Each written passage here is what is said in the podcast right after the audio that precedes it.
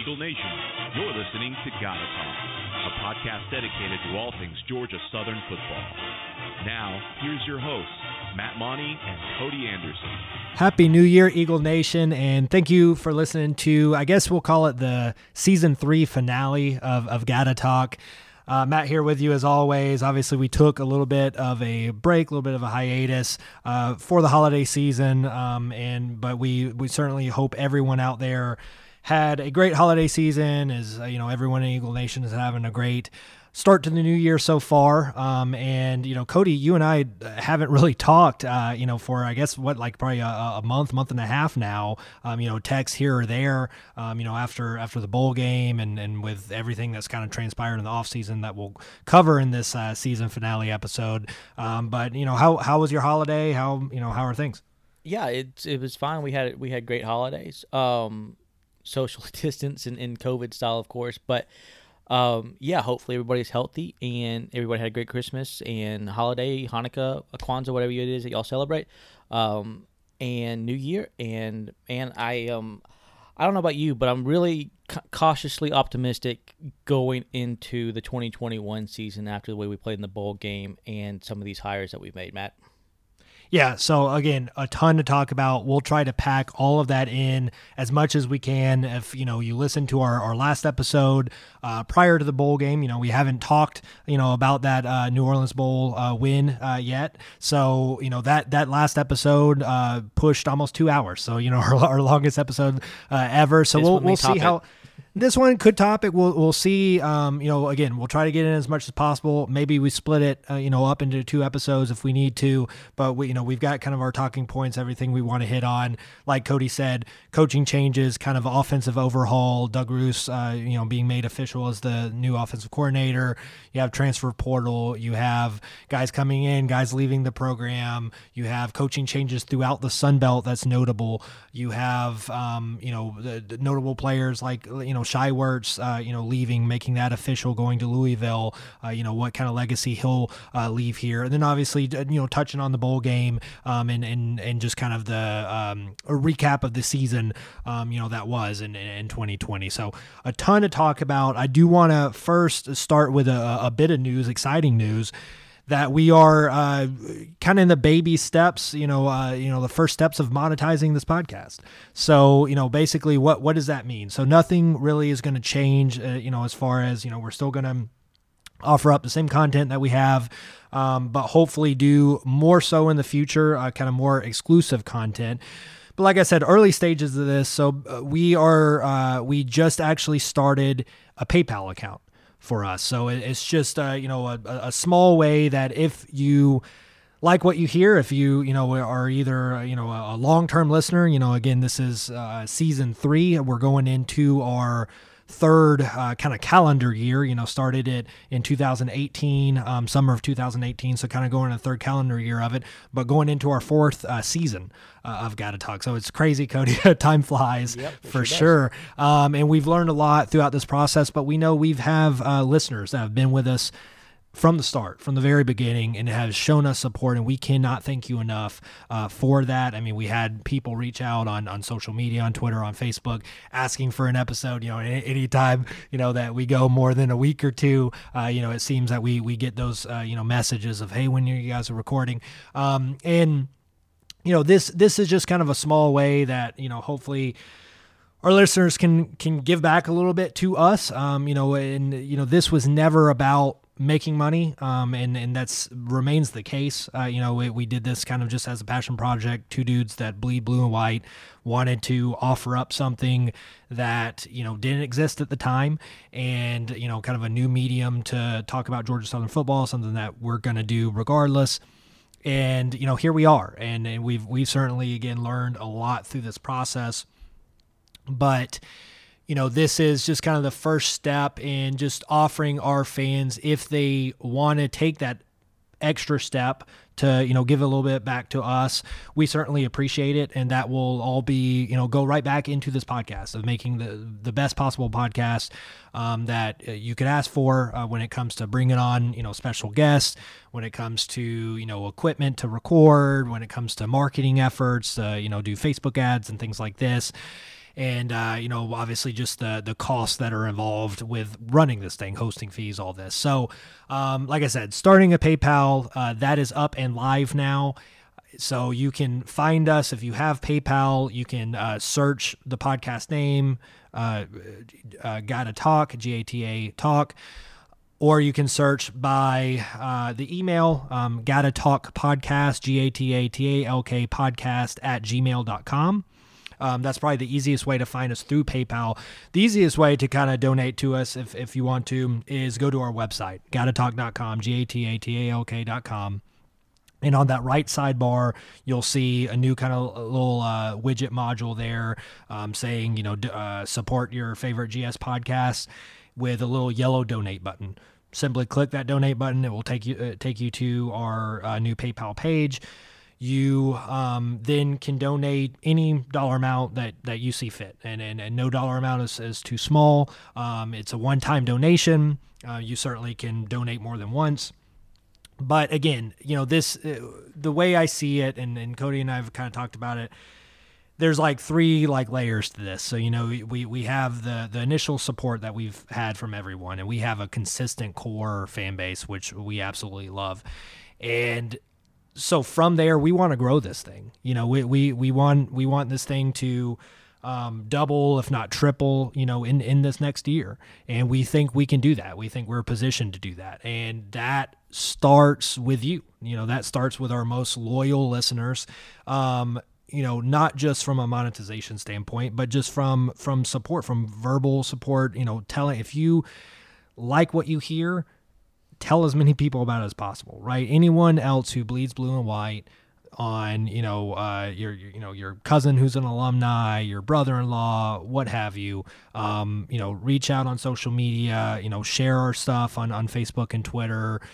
Call, text your you know loved ones who who you know uh, your your tailgate group, right at, at, at Paulson, the the people that you sit next to with your season tickets, you know, at, at Paulson that you think might enjoy this.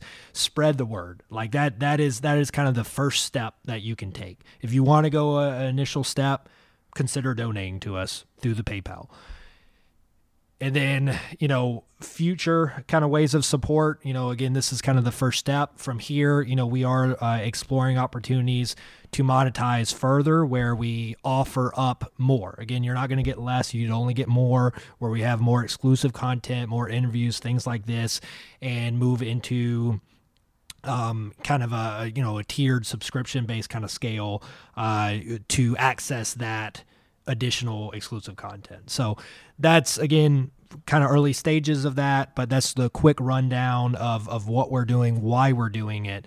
And again, we just want to make this the best pod, uh, best Georgia Southern podcast out there, best college football podcast out there, and we can only do it with your help. So again, can't thank everyone enough out there who supported us from the start, and this is just yet another way that you can help support us um, through the PayPal. And again, we certainly appreciate anything that you can uh, can spare. Yep, completely agree with that. Um, again, we can't thank you enough. Um, we know with everything that's happened in the past year or so that times may be tough. Again, if you don't feel like you are obligated to do anything, like I said, probably the best way to help is really just to share either through social media, you know, word of mouth, text, you know, whatever, just to get our name out there. So that'll be, you know, if that's, you know, if that's all you can do, then that's fantastic and that's that's plenty. Um, but there are other options that Matt just discussed that um, if you feel if you feel like you want to, then that that would be fantastic.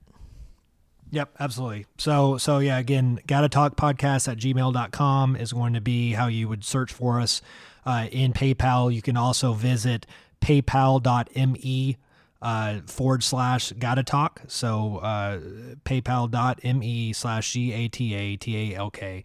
Um, that will take you straight to that PayPal page. Again, you can find us on our website, gatatalk.com. Um, on the sidebar, yellow donate button. Another way just to kind of show your support. We certainly appreciate it. So, moving on from there, and we'll we'll have updates obviously as as we go with future episodes of of you know where we stand with that, and and uh, you know with with that exclusive content and getting that off the ground. So really excited about that. But moving on, Cody, to business at hand, lot to cover. Let's start with a bowl game. I don't want to get super uh, kind of in-depth granular with it because you know what's what's done's done. I mean, we're not going to cover it like we do with our kind of weekly uh, you know recaps that we do. Um, you know, breaking down every single stat and, and and drive and things like that. Look at it at a higher level. Obviously, some some highlights in there, um, some uh, you know big storylines to talk about. Uh, but 38, 38 to three, uh, you know, victory in the New or- in the R+L Carriers Carriers New Orleans Bowl against Louisiana Tech. It was the largest margin of victory of the bowl season, and we are the only team in the country to not allow a touchdown. Defense just played lights out in this game, um, holding them to three points. So you know, let's let's kind of start there. Um, you know, it, it, it was just it was a great game to watch. It was a refreshing game to watch right after you know the the theme of the season was just these close ball games. Whether you know we won more than we lost, um, but these like one score nail biter down to the wire ball games. Uh, this wasn't the case. You know, th- this was pretty much in hand from start to finish, and it was just kind of great to see and a great way to start, uh, you know, Christmas week. Yeah, it was. Um, to me, the thing that stood out the most, and I saw this on on really the very first defensive play that we had. Right, I think the I think it was Wilson who made the tackle.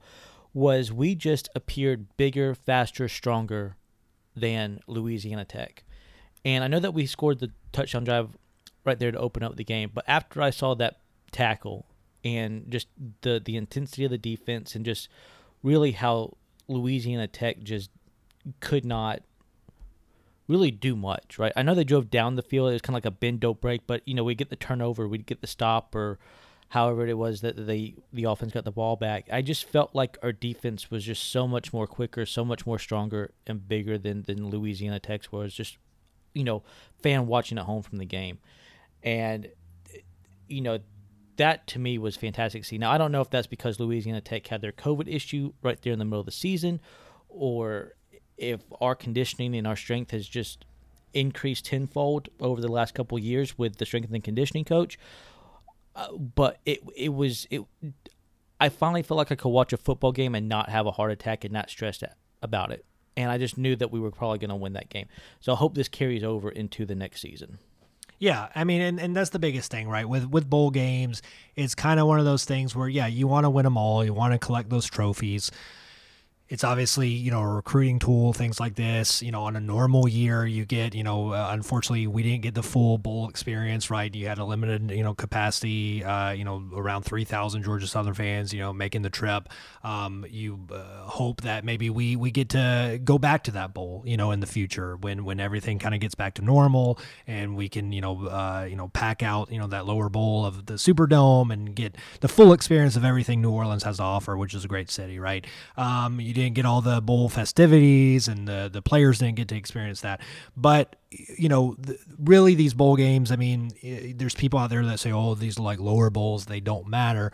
They do matter. I mean, they, they, they do matter. Um, but and and I but I think for the the you know the most important thing is that carryover, like you mentioned, right? I think that carryover is the biggest thing where you talk about from 19 to 20 with how we performed, what we showed in the Cure Bowl, that was a big letdown. And yeah, it was the you know was final game of the season. You can say you know put that to bed and move on, but you're still going to have that like hangover effect, you know, for that entire off season. And and you know you don't have really you have stuff to to work on certainly, but you don't have anything like to necessarily build on. With this, it's it's a great building block after everything that we kind of went through, um, with kind of the struggle that the offense had at times. Obviously, changing offensive coordinators. You know, Doug Ruse getting you know his three games to kind of prove himself, and then you know securing that offensive coordinator role. Um, this was sort of the offense's coming out party. Defense again played lights out like they had for the majority of the season and you know it, it's just a great stepping stone it's just a great um, you know uh, kind of cannon rocketing into 2021 which hopefully will be an exciting year you know a, a more normal year for college football but um, you know one that we can realize our goals as a program to to be you know to win another Sunbelt championship to get to the championship game for the first time um, and to you know once again cement ourselves as one of the the top teams in, in the Sunbelt Conference. Yeah, and you know, I, I love our fan base, but I think you can really tell what this is the fourth bowl game. We've we're now three and one. Um, you can kind of tell just kind of the vibe and the energy going into the offseason between a win and a loss, right? I think after each win, the expectations of the fan base, and this is no different, is what you just said. Following, we we should we should be in contention to win, if not win the Sun Belt. Right? You saw that after the 15 uh, GoDaddy Bowl win. You saw that after the what was it, the Camellia Bowl in Montgomery against Eastern Michigan. You saw that um, after that win. Uh, and then you see it here after this, and then you look at the one loss against Cure Bowl, and you see kind of the disheartening, you know, effect across the fan base of, oh my goodness, we just lost this bowl game. Um, so for those who think that bowl games don't matter, in terms of just your fan base reaction and the expectations going into next year, and where the coaches are on our hot seat or not on hot seat, and expectations and and, and all that, it, it certainly does matter, and I don't think that can be underestimated. That right now, going into this next season, there are very high expectations, very high goals, and it's going to be interesting to see kind of how this team approaches that uh, with the coaching staff and, and their decisions, especially with the offense, and to see how the defense maintain maintains their dominance that they had really the last 10 games of the season. Yeah, absolutely. So, from a storyline standpoint, I think, you know, without question, the biggest storyline of the New Orleans Bowl was the return of Shai Werts. Obviously, missing. Shocked. Um, I was kind of shocked yeah, by that. Yeah, shocked. I mean, we, you know, we, if you listen to last episode where we previewed the game, Everyone was expecting Miller Mosley. It was going to be the Miller Miller Mosley show. Maybe Shy dresses, but you know, and maybe we see him, but I don't think anyone really expected him to walk out of that tunnel as as the starter. You know, and and um, with you know Justin Tomlin ruled out we we thought you know we were going to rely on defense, see what Miller Mosley could do with you know full you know week of practice with the first team and all that, and and you know rely on the running game that sort of thing to to get the victory. But you you saw Shai come out and you you kind of could just sense that like it was going to be special. It, it was going to be a special game. Right. It was, it, yeah. You you saw it, and not and not just with offense, right? Just with the entire team, you saw that that juice, right? That that juice factor, that swagger, that frankly we've lacked, you know, at times this season, and and you know in um in, in past seasons uh, where we kind of come out flat. We didn't in this game, and I think the fact that Shai Werts uh, started was a big factor in that.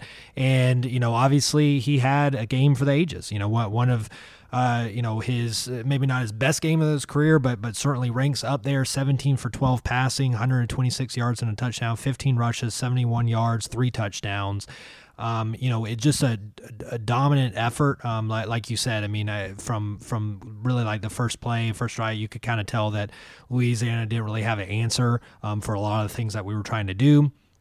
And you know, I, I think it threw them off. You know, I, I don't know when you know the the rumor mill and all that. It, did uh, from the you know interviews with Lunsford uh, said that it was kind of a, a, game time right before decision. We don't know if that's true. We don't know. You know, uh, yeah, may, maybe yeah. a little bit more time went into it, right? But, um, but as, will, as, far as we know, I will say yeah. this though, they did admit, and, and you were right on this in the in the preview of the bowl game, that they did admit that Shai did have a shoulder injury pretty much for the majority of the season. Yeah and you called that out right before. So kudos to you on that because, you know, obviously we knew that shoulder was injured after the Army game, but to hear them kind of admit that, that this has been a lingering effect for the entire season was was pretty kind of kind of uh, revealing.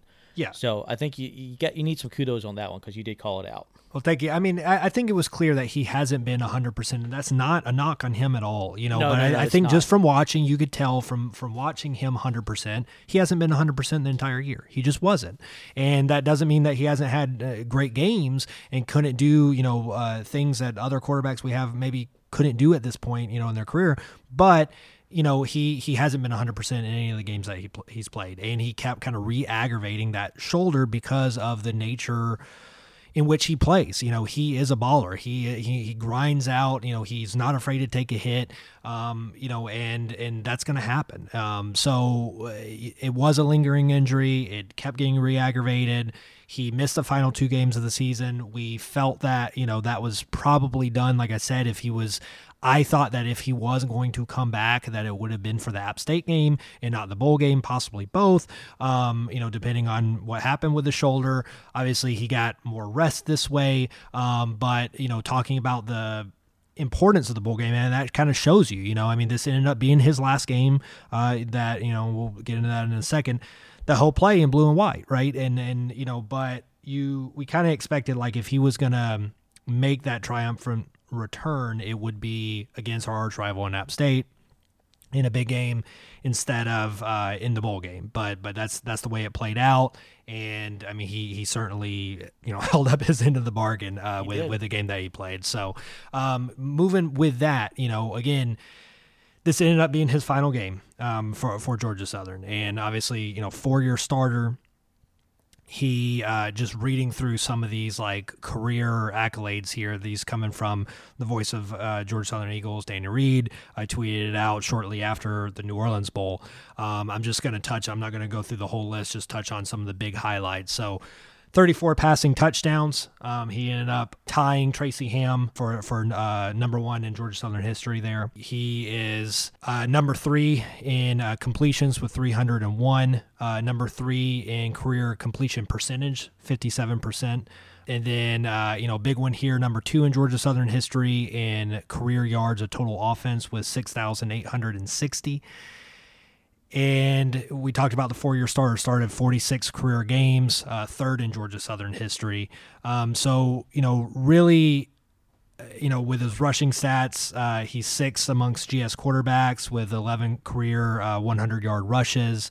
Um, he obviously set the you know Sun Belt record for quarterback uh, rushing um, this year the legacy of Shai Werts, you know, I, I think, you know, as as he's headed to Louisville, I don't think we mentioned that yet. So obviously, he, he uh, shortly after the the bowl, we started to see kind of the the dominoes fall with kind of everyone on the team who's returning, who's not, um, who's declaring for the NFL, who's entering the transfer portal, and we'll touch on all that in uh, you know uh, our next segment. But with with Shai, you know, a lot of people felt like this was pro- he was probably done. You know, you you have whether he just hangs it up, whether he tries to go directly into the NFL uh, with a position change, or maybe enters a transfer portal and tries to you know change positions and leverage himself for you know a pro career at a different place.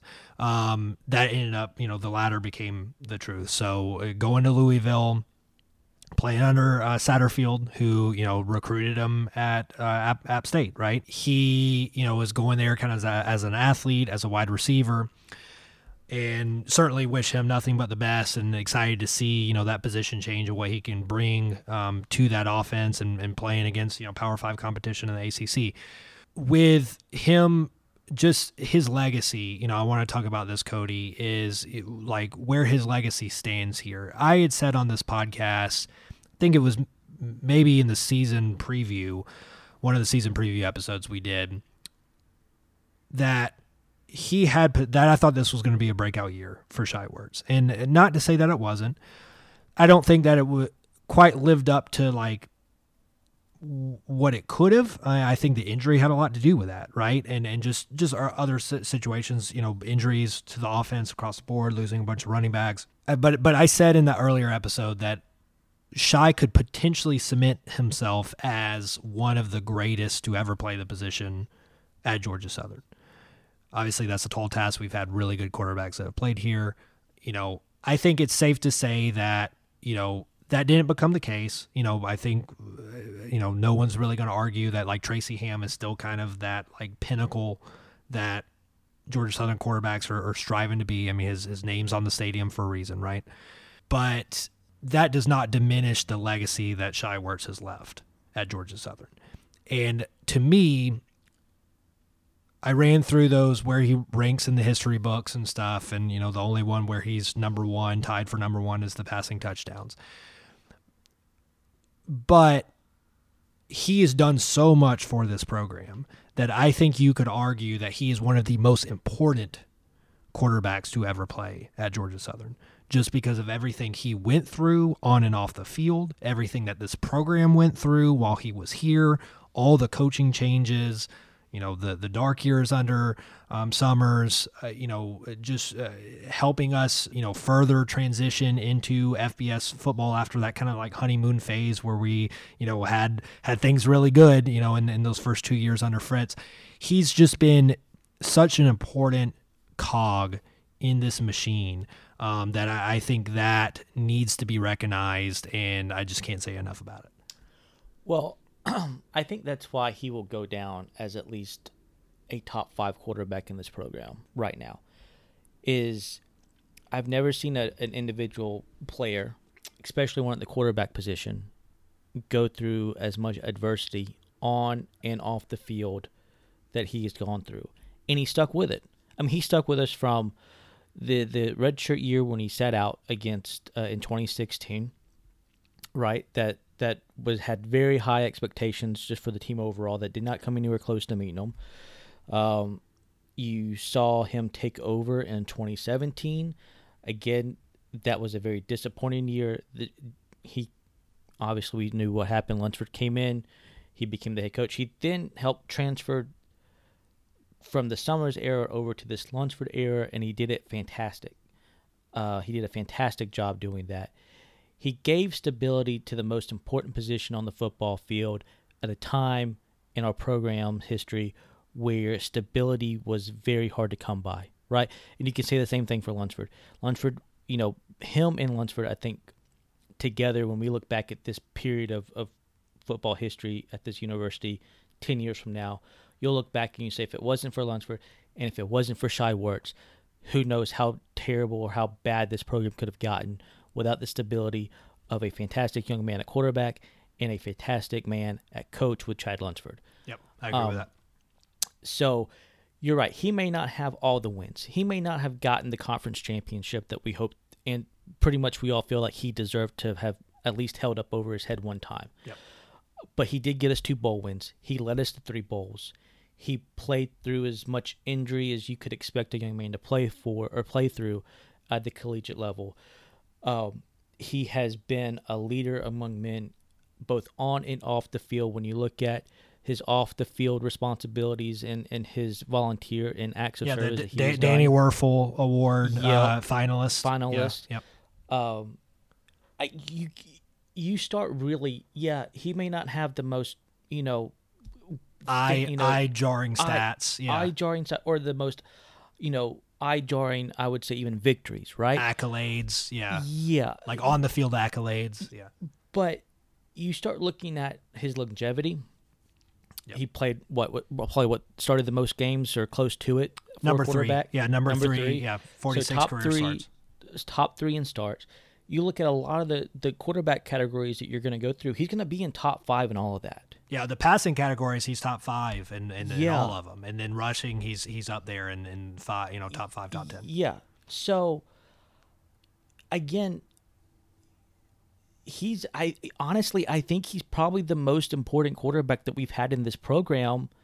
Just looking at the overall big picture of it since Tracy Ham. I agree. I agree. That that was. I mean, that, that, yeah, you know, that, that was short and, and sweet, but uh, yeah, I mean, that was basically the point I was trying to make. You know, yeah, and, yeah.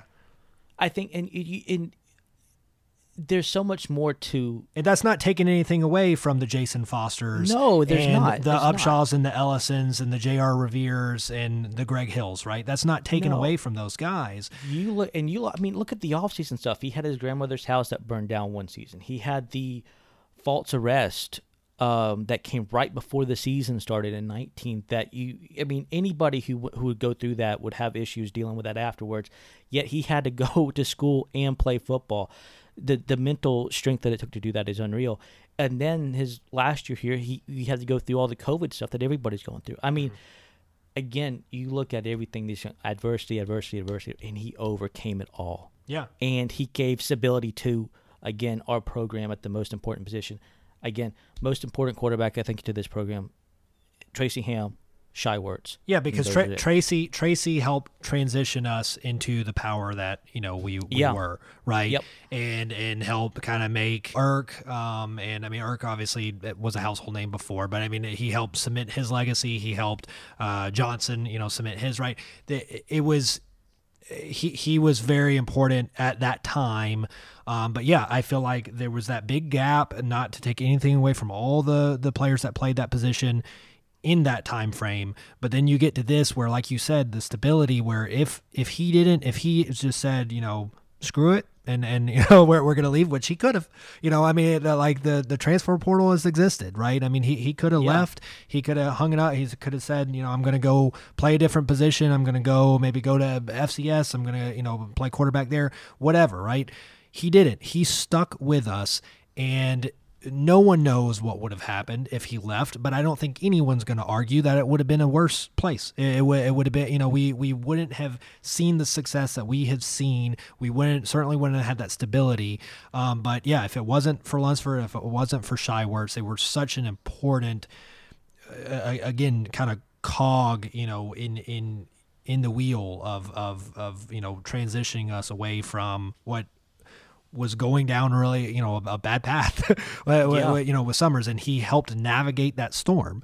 And it wasn't always pretty at times, and there was a lot of stuff, you know, on and off the field, but he held his head high through all of it. And I think that, you know, speaks volumes. And it, it, it you know, I think matters just as much as as those you know it's, it's something that a lot of like It- analysts and stuff aren't going to talk Yeah. about but No, but you when you're looking you back yeah.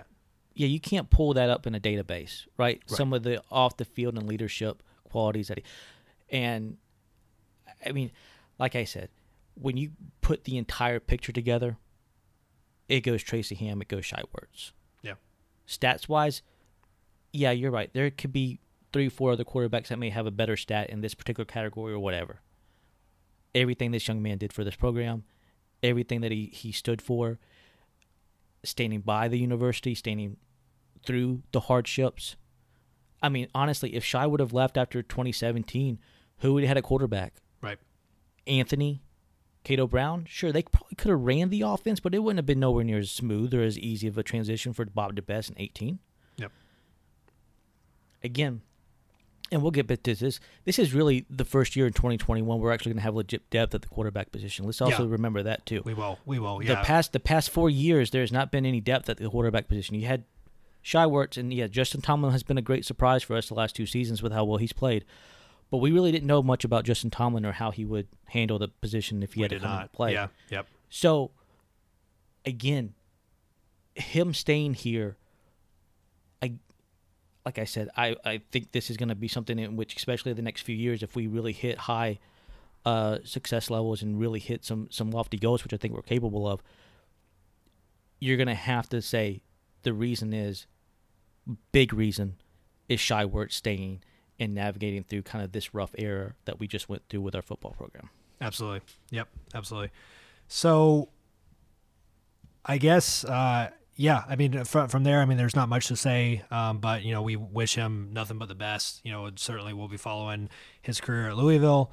Oh yeah, I Um, hope I hope he gets three, four touchdowns every game at Louisville, and he gets to be a, a top NFL pick. I mean, we will. we- We're definitely going to cheer for the young man. Yeah, and, sure. and and once that shoulder gets you know healed and, and with off season and everything, I mean, you know, you you talk about a guy that was recruit, you know, he was recruited by Clemson to possibly go there as as a defensive back, right? I mean, he he had some some offers and some looks elsewhere. He chose to come to Georgia Southern. He was recruited by App State with Satterfield, right? But he chose to come to Georgia Southern and play quarterback, and he stuck with it. And and we're better off for it.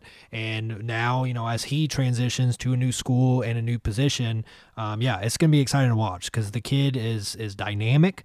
Um, I mean, you talk about, you know, we've used the analogy uh, with uh, Wesley Kennedy of of uh, Swiss Army knife. That that's Shai Werts. You know, we've used him as a quarterback but he, we we know that he's more than capable of playing multiple positions, and, and really really excited to see how that transitions to the Power Five level, and how ultimately you know hopefully it transitions into NFL. So um, from that. Let's go into the coaching changes. So we've obviously touched on this some. Um, the big one here, obviously, you know, it's offensive now overhaul. this could be a lengthy conversation. It could, it could. So let, let's let's get into it. So the the big one here of it is offensive overhaul. Um, starts with Doug Ruse. Uh, you know, he coaches last uh, you know three games of the season after the um, the Georgia State game. Uh, Bob DeBesse being let go, and it got progressively kind of better, uh, you know, especially after that New Orleans uh, Bowl and 38 3 victory. I think everyone knew the writing was on the wall. He was going to be the guy. You know, there was still some speculation of maybe, you know, do we still do the search and all this, but it was just kind of a waiting game. Um, then, you know, shortly after uh, a week or so, you know, he he was officially announced. I don't even, yeah, I don't even know if it was a week. Yeah, I don't even. Yeah, um, honestly, all that with the holidays and stuff, just kind of all, Yeah, all all a blur. yeah, so much, so much had happened. Yeah, so much has happened, which is why we kind of waited so long to to cover this because we knew if we did an episode directly following the bowl game, it would be stale and and and, and uh, stagnant right away, right? Uh, because I mean, it seemed like every week there was something between transfer portal and coaches and all this. So. Doug Ruse gets in as offensive coordinator. Then it's a matter of where the dominoes fall we find out, you know, there are dismissals at the wide receiver coach position uh, and the offensive line uh, position with uh, with Hudson. We, um, you know, then obviously have to fill those positions. So we bring in, uh, you know, Nick Jones. Um, so uh, we bring in Nick Jones, Derek Sherman, and Geep Wade.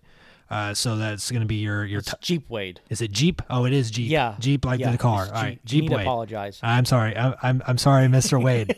Um, Coach Wade. Coach Wade. My God. Um, so so yeah. So Nick Jones, Derek Sherman, and Jeep Wade. So um, they're going to serve as uh, um, tight ends, special teams uh, coordinator for Nick. Jones.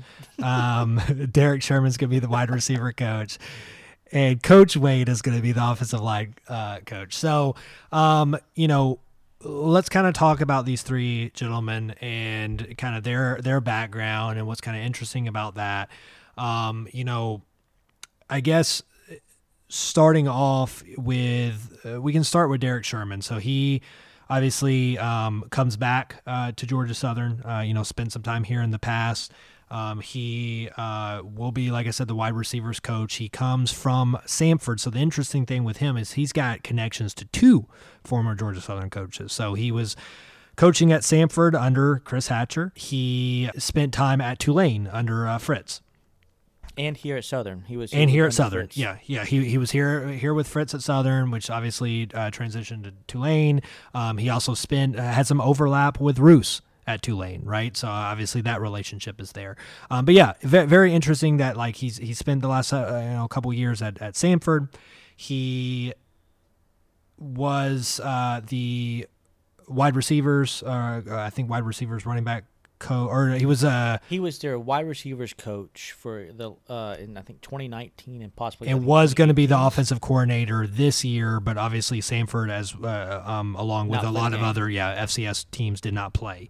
Um, so he never actually he officially he is you know he he came from Samford as their offensive coordinator and running backs coach, um, but he never actually got to coach a game um, in that title but yeah, really excited about this. It's interesting because you know you talk, especially when you're you're looking at it on, on face value of being the offensive coordinator, but even just coaching the wide receivers there. We know Hatcher, right? We know uh, his style of offense and how different it is from ours.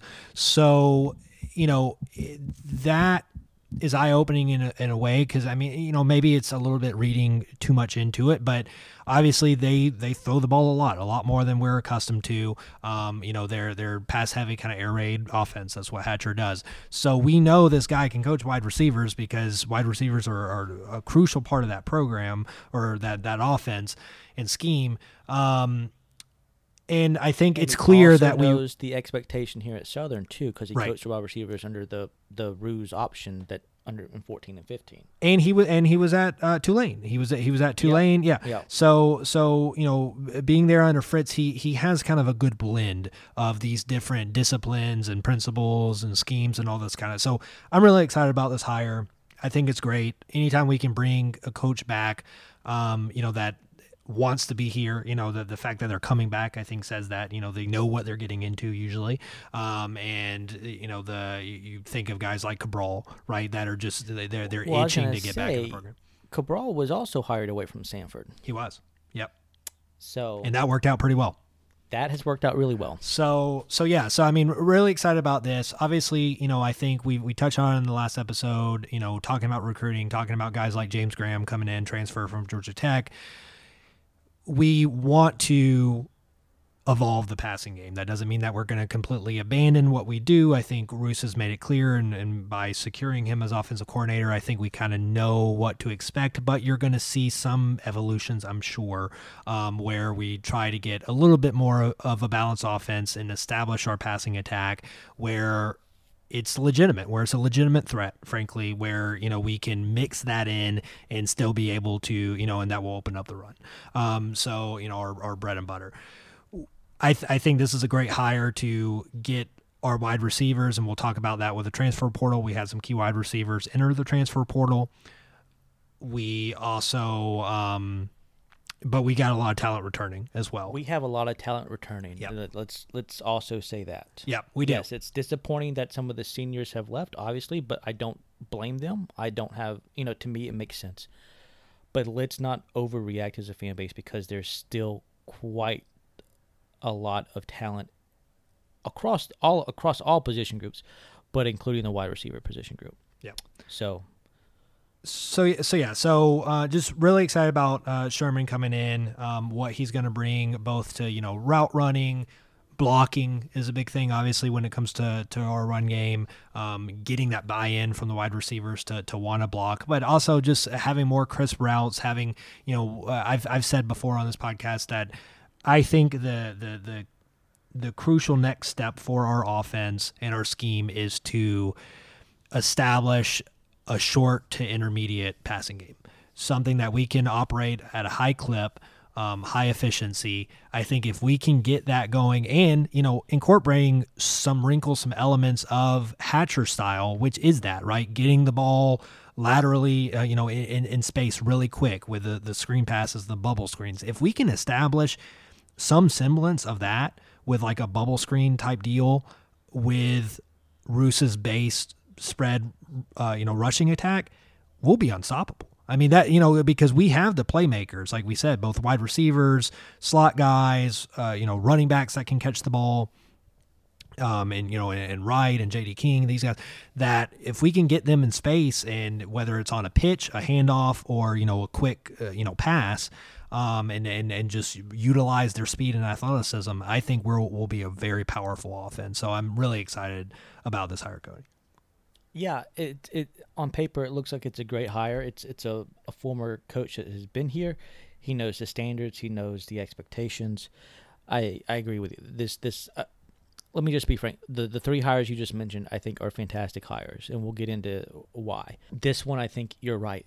He he is capable of coaching this receiver group into a more evolved offense, going from let's just say 90% run to maybe something that's more along the lines of 60 40 or 70 30 um, and you're right i think with this time at uh, Samford under hatcher this probably you know allowed him to have a, a, a I guess a, a different um, perspective kind uh, of on the yes, position. There group, you go. yeah. Yes, and and broaden his knowledge more, especially with the like you said the air raid system that Hatcher um, implements. So, you know, it, it'll be.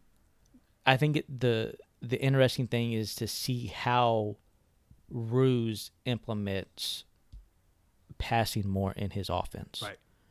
Um, and I think that's going to be a great way to to go into Coach Wade's hire because he also was an offensive coordinator Correct. from UT Martin, and I've watched one UT Martin game on YouTube uh, from the previous season just to kind of get an idea as to what offense he ran. Um, and it's very similar to I think a Hatcher style, very passing, pass hap, pass happy, shotgun style, no huddle motion, and you know not really bleeding the the play clock down. It's it's go up to the line, get the play, uh, you know assess the defense. Maybe they do a, an audible or call something else, and then boom go. And then you look at kind of his previous stints as offensive line coaches elsewhere. Not really what you would say, I guess, an, an option resume, but a resume in which he's had very productive offensive lines that have allowed a lot of passing yards, allowed a lot of rushing yards, and have been top 25 in a lot of categories wherever he's been. Yeah, aver- average more than 400 yards as yep. uh, OC at UT Martin. Also spent time at ECU and Middle Tennessee, where I know at least at ECU they had top 25 offense uh, while Marshall. he was there. Yeah, uh, and, and, yeah, and Marshall. Um, so yeah, top 25 uh, in in averaging you know over uh, 400 yards at, at at those places. So very impressive. Yep, very impressive. So I think this kind of opens up, like you, what you mentioned, is a broader topic of conversation. Is what exactly is this offense going to look like yep. going into 2021? We have the highest rated quarterback, you know, highest rated recruit at quarterback that we've ever had here at the university. James Graham, yep. Uh, James Graham. Um, you have talent at wide receivers. You have talent at running back. We haven't gotten into the those who are returning yet, but you have a lot of players returning on the offensive line. You mentioned the kind of incorporating like a, a hatcher, I mean, the bubble screens to short passing attack. Um, the, the more that I think about it, I'm almost kind of wondering if it's not going to be almost like a Baltimore Ravens s style of offense, right? The run game is very, you know, read option, option heavy where they run, misdirection, who's going to have the ball, great blocking up front. Obviously, running is a big part of their game but they still have the passing concepts that allow them to attack downfield. Yep. And they utilize the tight ends a lot. You know, Mark Andrews is very good at Baltimore. I think we have very talented tight ends that are coming back. Even you know, if they come back healthy. Yep. You know, I, I think the evolution of this offense and what it can be next year should make the fan base very excited of what the possibilities could be in the 2021 season. Key is though, can Ruse and company put in their plan and their offense like you would normally typically have in a football season during spring practice? You know, kind of get in the film room, have your meetings like you typically would, or is COVID going to shut down a lot of that stuff and you're not going to be able to do it until June, July, or August? Right.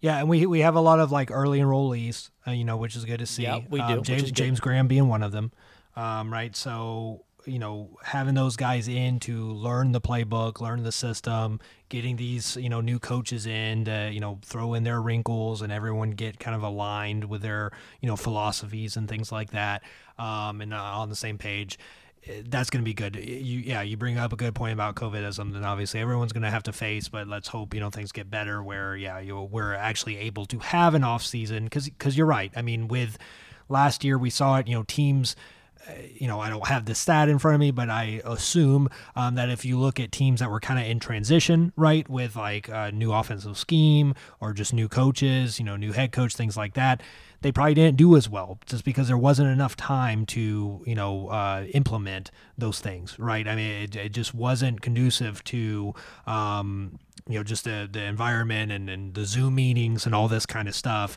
Um, yep. You're you're better off having something that was um, well established that you're kind of doing the same things, um, you know, for the third fourth straight year, uh, and everyone's just kind of bought in. This, you know, on a from the offensive standpoint, yeah, it's going to be a lot. It's going to be a learning curve. Let's hope that you know the the the world um, that we move into kind of post COVID where it's an easier transition where where you know the kids are able to to get in the same room with each other all the coaches are able to get in the same room we're able to get on the field uh, you know earlier and, and more often uh, than we were last off season and uh, and implement this stuff so uh, yeah, I, I, think that takes us to the final coach, which is uh, Nick Jones, um, tight end special teams coordinator.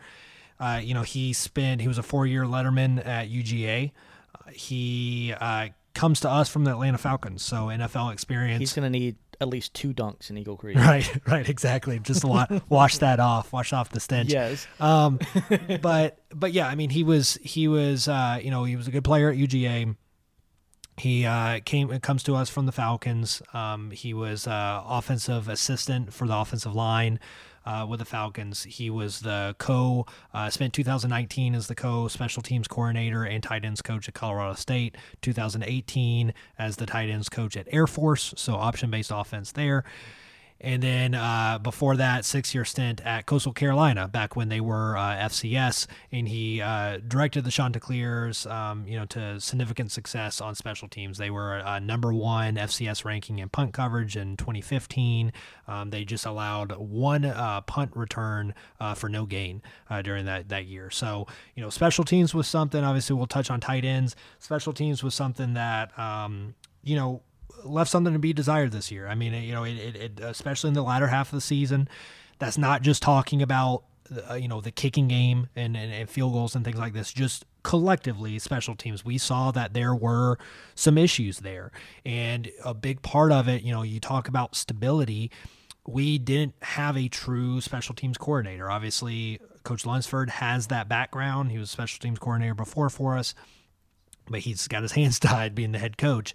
Um, so this was kind of the first year that we didn't have that title on the coaching staff, right? I mean, you you had uh, guys that had those responsibilities, um, but you didn't have a, a, a, a true special teams coordinator. Um, so I think bringing that in, bringing a guy with experience at multiple locations, um, you know, and with a lot of success is is obviously you know a step in the right direction. Um, you know, when I'm talking about improvements that are needed, again, not just you know field goal kicking. I'm talking things like uh, you know kickoff returns, punt returns. Obviously, we had some electrifying punt returns, both from Caleb Hood and Wesley Kennedy. Uh, but we also saw you know some head lapses, some some mistakes of, of, of when to you know uh, return the ball, when not to return it, when to let it bounce to the end zone or, or, go out of bounds, when and when to field it. Just uh, some fundamental things uh, when it comes to the return game. Also uh, coverage, kickoff coverage. Um, punt coverage, you know, we saw, you know, us uh, get burned, you know, a few times by teams there. And then uh, finally, outside of, you know, field goal kicking is, kickoffs. Um, you know, just uh, we, we we talked about losing Tyler Bass. We knew obviously we were going to have you know a, a, gap and a learning curve um, when it comes to just having that weapon to score points, but I think a lot of people didn't realize, you know, how much of a drop off we might have when it comes to uh, kickoffs and the ability to um, back teams up and kick the ball through the end zone for touchbacks. So you know that that is just uh, it's it's a it's a big thing, and it's it's something that we didn't always see, you know, consistently this year.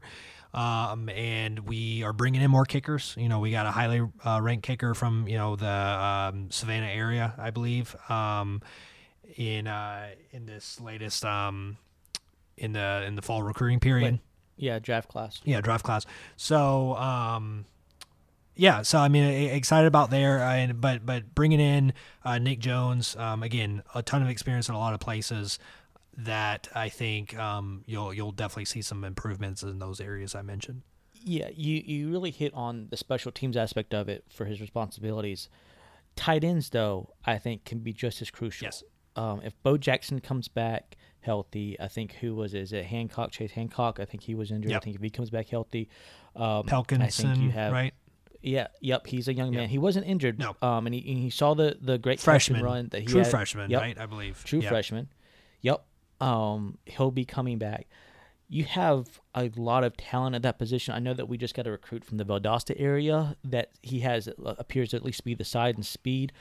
Um, I don't think two four seven has updated the the recruiting rankings on him yet, but he seems to be a pretty um, athletic young man that could also go into that tight end position as well. Again, this gets into a lot of what what we don't know what exactly the full evolution of Doug Ruse's offense is going to be when it comes to passing, but there is significant talent at that position to where if you wanted to use a tight end as a weapon in the passing game, it is there, and I think it should be used. Um, especially if Bo Jackson comes back healthy, he is an athlete, and he is a phenomenal athlete at that. Uh, obviously, he had the misfortune of the of the Louisiana game for that one play, but I think if you look at it from the positive end of it, it shows really the not only his capabilities but it shows just how much of a weapon he can be used. And if, goodness gracious, if the defense has to worry about him in the passing game, you just keep on adding things that the defense is going to have to worry about, have to worry about. And if they overcompensate on Bo Jackson, then it's going to leave something else open, whether it's another receiver, slot receiver, or the run game open. And that's only going to benefit the offense to where It's going to cause more confusion among opposing defenses, and it's going to just make our offense that much more better. Yeah, yeah, absolutely. I agree with that. So, um, I mean, anything else to touch on there? I think we pretty much covered. No, but I think you have to give the coaching staff um, kudos in the bowl game because uh, you mentioned the kickoff coverage. I don't know if you noticed, but you could tell that there was a different formation on kickoff yep. coverages, and it had improved um, greatly as far as Louisiana Tech's ability to return uh, kickoffs. Um, you didn't really see. I know you had, I think, the one punt return there, but um, I think if you go back and look at it, there's a pretty clear block in the back, if not a hold on that play. Um, that oh, was not was. called. Yeah, it was it was blatant. Yep. Yeah. Uh, so I think kudos to to Lunsford and his staff for for really hammering that down before the bowl game. You could tell that that was also obviously a clear priority for them, um, and I believe going into 2021, you have this new coach that's coming in who should take over. But I believe you're going to see a real emphasis in the offseason on special teams. And you obviously have Beck returning, so you think the punt game is going to be pretty good. Um, the biggest question, though, that we have is long snapper. Yeah. Yeah, with Ryan right? So yeah. that's Ryan Langan that's going to yep. be all American. You're going to have to kind of watch. Yep, all American. Um, going to the NFL. Um, don't know if he'll be drafted. Probably be like a what an undeclared or undrafted, Un, undra- yeah, un, undrafted free agent. Um, prefer what, yeah, whatever they call it. I mean, he'll he'll definitely. I mean, yeah. obviously, long snappers usually don't get drafted, um, but they, I teams are targeting him. I, I, I yeah, uh, yeah, hundred percent yeah, teams yeah. are targeting him.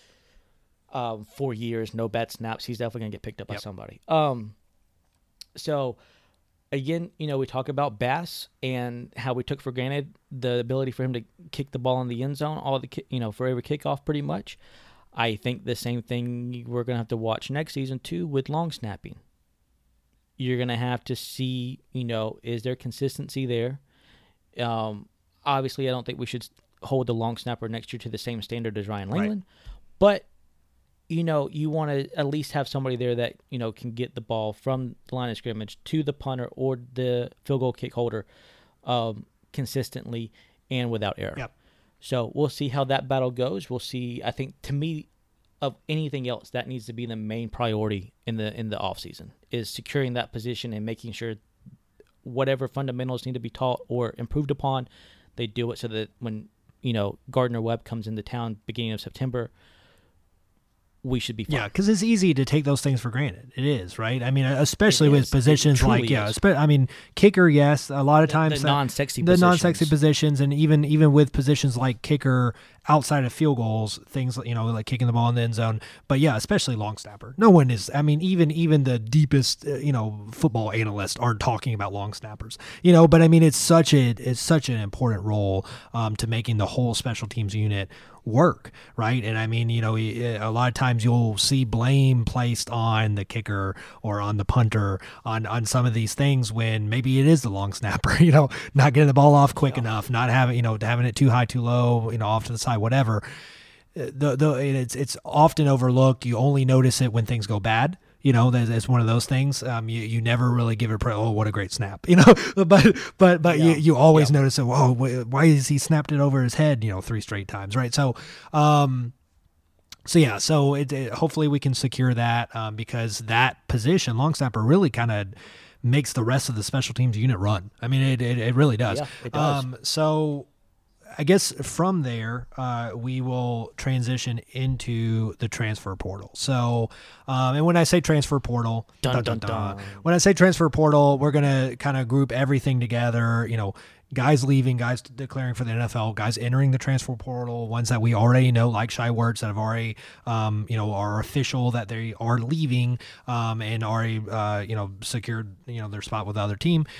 Um, and then uh, guys, what I say, guys that are also returning that have declared. So obviously, you know, uh, you everyone probably knows backstory, but real quick, um, obviously with the COVID year, you get uh, NCAA granting um, an extra year of eligibility across the board. That applies to everyone, right? Not just seniors, um, not just fifth fifth year seniors. Everyone across the board, extra year of eligibility. We've touched on this podcast of like what what's the long term effects of that? You know, what what could happen, you know, when it comes to recruiting and and, and, and spots and extra scholarships and the money that goes into that. Um, of you know, is, is that going to lead to smaller recruiting classes for a couple years? You know, depending on how many guys come back. Um, so that's what this ultimately amounts to. Obviously, we've had guys enter the transfer portal in the past before COVID. We've had guys declare for the NFL in the past. Um, but, you know, the key difference here is the ability for some of these guys, especially the seniors that were done with their eligibility, to have the opportunity to and return. there's no penalty. There's no too. penalty. Yeah, so that's exactly. Yeah, good point. So with transferring, the reason why we're seeing so many people enter the transfer portal, first off, it is not a us problem, right? Everyone is experiencing this No. across the board throughout the country. Everyone is seeing an influx of players enter the transfer portal from multiple positions. So it's not. So stop the Yeah, stop the panic. panic. Stop. Yeah. The, Stop the pan- t- Matt, Matt, right. stop I, panicking. Yes, I, I am. so yeah, put I will Stop put it. my tinfoil hat away. Right. It's it's not it's not something going on with the coaching staff. It's nothing internal that we should be alarmed about. Ultimately, right now, if my count is right, we have eight guys, eight guys that are declared or that that have entered the transfer portal. Some things to keep in mind here is one, it doesn't necessarily mean they're leaving. We have seen people enter the transfer portal before and come back. Now that obviously, you know, there's some decisions that have to be made there. Uh, you know, with them putting themselves out there, uh, then they're kind of held to the discretion of the coaching staff, right, of whether or not they're going to be allowed back. Um, if and if they're allowed back, you know, is, is their spot still there? You know, is there, you know, or do they have to earn it back? That kind of thing. Um, but, but we we've seen that before with with guys entering and then pulling, you know, uh, pulling out of it.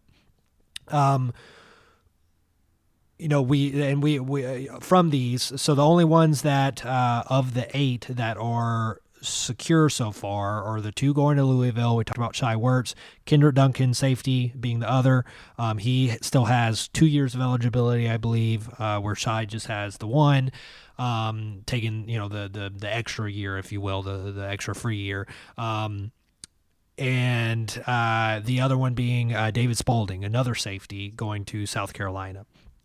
Everyone else, you got Malik Murray, wide receiver, Darion Anderson, D1, wide receiver, um, both in the portal. Uh, Matt LaRoche, Speedy LaRoche, running back in the portal. I'm going to butcher the name. Jale Zeze Jr., wide receiver uh, in the transfer portal. Um, and then Raynard Ellis, which we've talked about, obviously um, opted out of the season, you know, uh, before the Georgia State game. Um, you know, linebacker. We weren't sure if he was going to come back or not. We, I don't think it was a big surprise to people um, that that ended up being the case that that he entered the portal, but he he's there too. I I say all this because again, these guys could come back, so I don't want to say like they're done, they're out of the program permanently. They could potentially pull out of the portal, come back.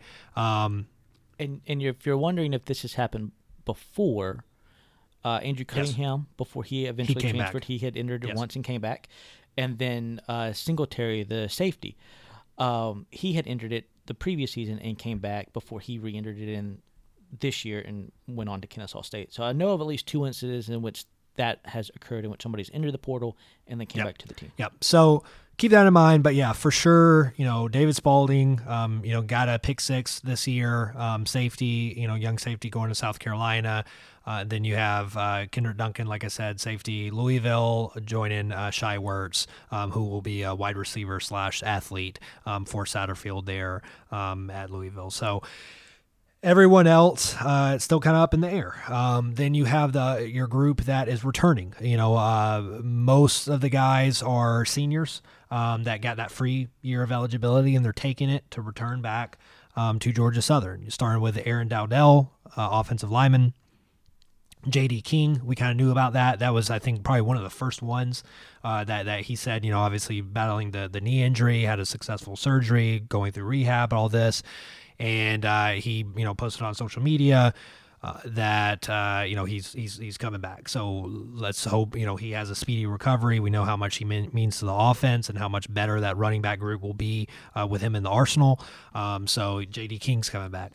Rainy Way Jr um, linebacker, uh, Dexter Carter Jr., uh, special teams player, also wide receiver. Saw Miller Mosley connect with him, um, you know, on on a, a electrifying pass, you know, against App State. Uh, you know, unfortunately, too little, too late in that game. Yeah, I think he was the. He first might one he might have been the first one. Yeah, you're right. I think he was. because he because he, seemed pretty excited about what Ruse had in place. Which kind of showed you early on that we were leaning Ruse. That that was never really in doubt that he was going to be Yes, named the permanent OC. So, um, and then finally, uh, Todd Bradley Glenn. Um, you know, this is a, a guy with a remarkable story. Um, awesome, story. especially also with the adoption thing. That Yeah. was oh my gosh. Tear jerker. Uh, should've brought a yeah, tear tear, to your eye. tear jerker for Yes. sure. Um, great guy. Talking about like Shai Werts. You know, just high character guy. Um, a guy that you just want. I mean, obviously we're losing um, Rashad Bird. Uh, and Raymond Johnson, uh, which we'll talk about here in a minute, declaring for the NFL. Um, you know, the, all those guys, just high character guys, guys that you want on your football team. Um, but excited to have uh, Todd Bradley Glenn back um, and what he brings to the defense, what he just brings to the team, uh, you know, in general. Um, this was a guy that unfortunately had that, you know, controversial targeting call against him and got thrown out of the game. Um, so, you know, looking forward to, you know, I know he's going to be itching to come back. Yeah, and um, you know, regardless of what his decision was after the bowl game, um, we would we would obviously support and, and cheer him on no matter what. But I am glad to see that he's coming back because, like you said, that um, may have technically been the right call for targeting. Um, but man, did you not hate to see it? Gosh, did you not Yeah. hate to see it? Um, and again, I think I, this has been this rule targeting rule. I think this is just an off track thing. We'll get back to the transfer thing real quick. Targeting call. I really wish they would really look at it over this offseason. Um, because I think when you looked at specifically that tackle, There's with nothing Todd you Bradley can do Gillen, when the when the ball there there carrier was is nothing lower in their do. head. There's literally not you're Yeah. you're then subjecting yourself as the defender to putting yourself vulnerable for injury by adjusting your body yeah, to make the tackle. And and and there was no way to avoid it, and it was clearly incidental. He never meant to purposely launch or connect head to head. I hope that they can either specifically this year they could go back and relook at that rule, maybe see if there was any sort of a. The ref- problem is, it's because it, when you open it up to sub, being subjective, To yeah, being subject, yeah, to being Yeah. to discretion, it, it, it, you know, yes, uh, we we look at that, and obviously, you know, blue tinted glasses there, but I mean, I think most people would say, yeah, that's incidental. That was not, you know, intent there to. Give him the 15 yards, Correct. but don't throw him out yeah, the ball game. Exactly, I, I agree, but yeah, that that's that's where it's a slippery slope is because you know it's it's you have that discretion Yeah. there and it's It based is. on the ref. And there's, There's going to be no right answer right. to it. Um, so yeah, so getting back. Um, so that that that is the list of returning. So um, you got those. And do you want to list the names of those who were we got? Yes. So I, I will get to that. Let's let's do the ones that are not returning but not doing transfer portal. So declaring for the NFL. So Okay. we've got uh, we mentioned two of them in uh, Raymond Johnson.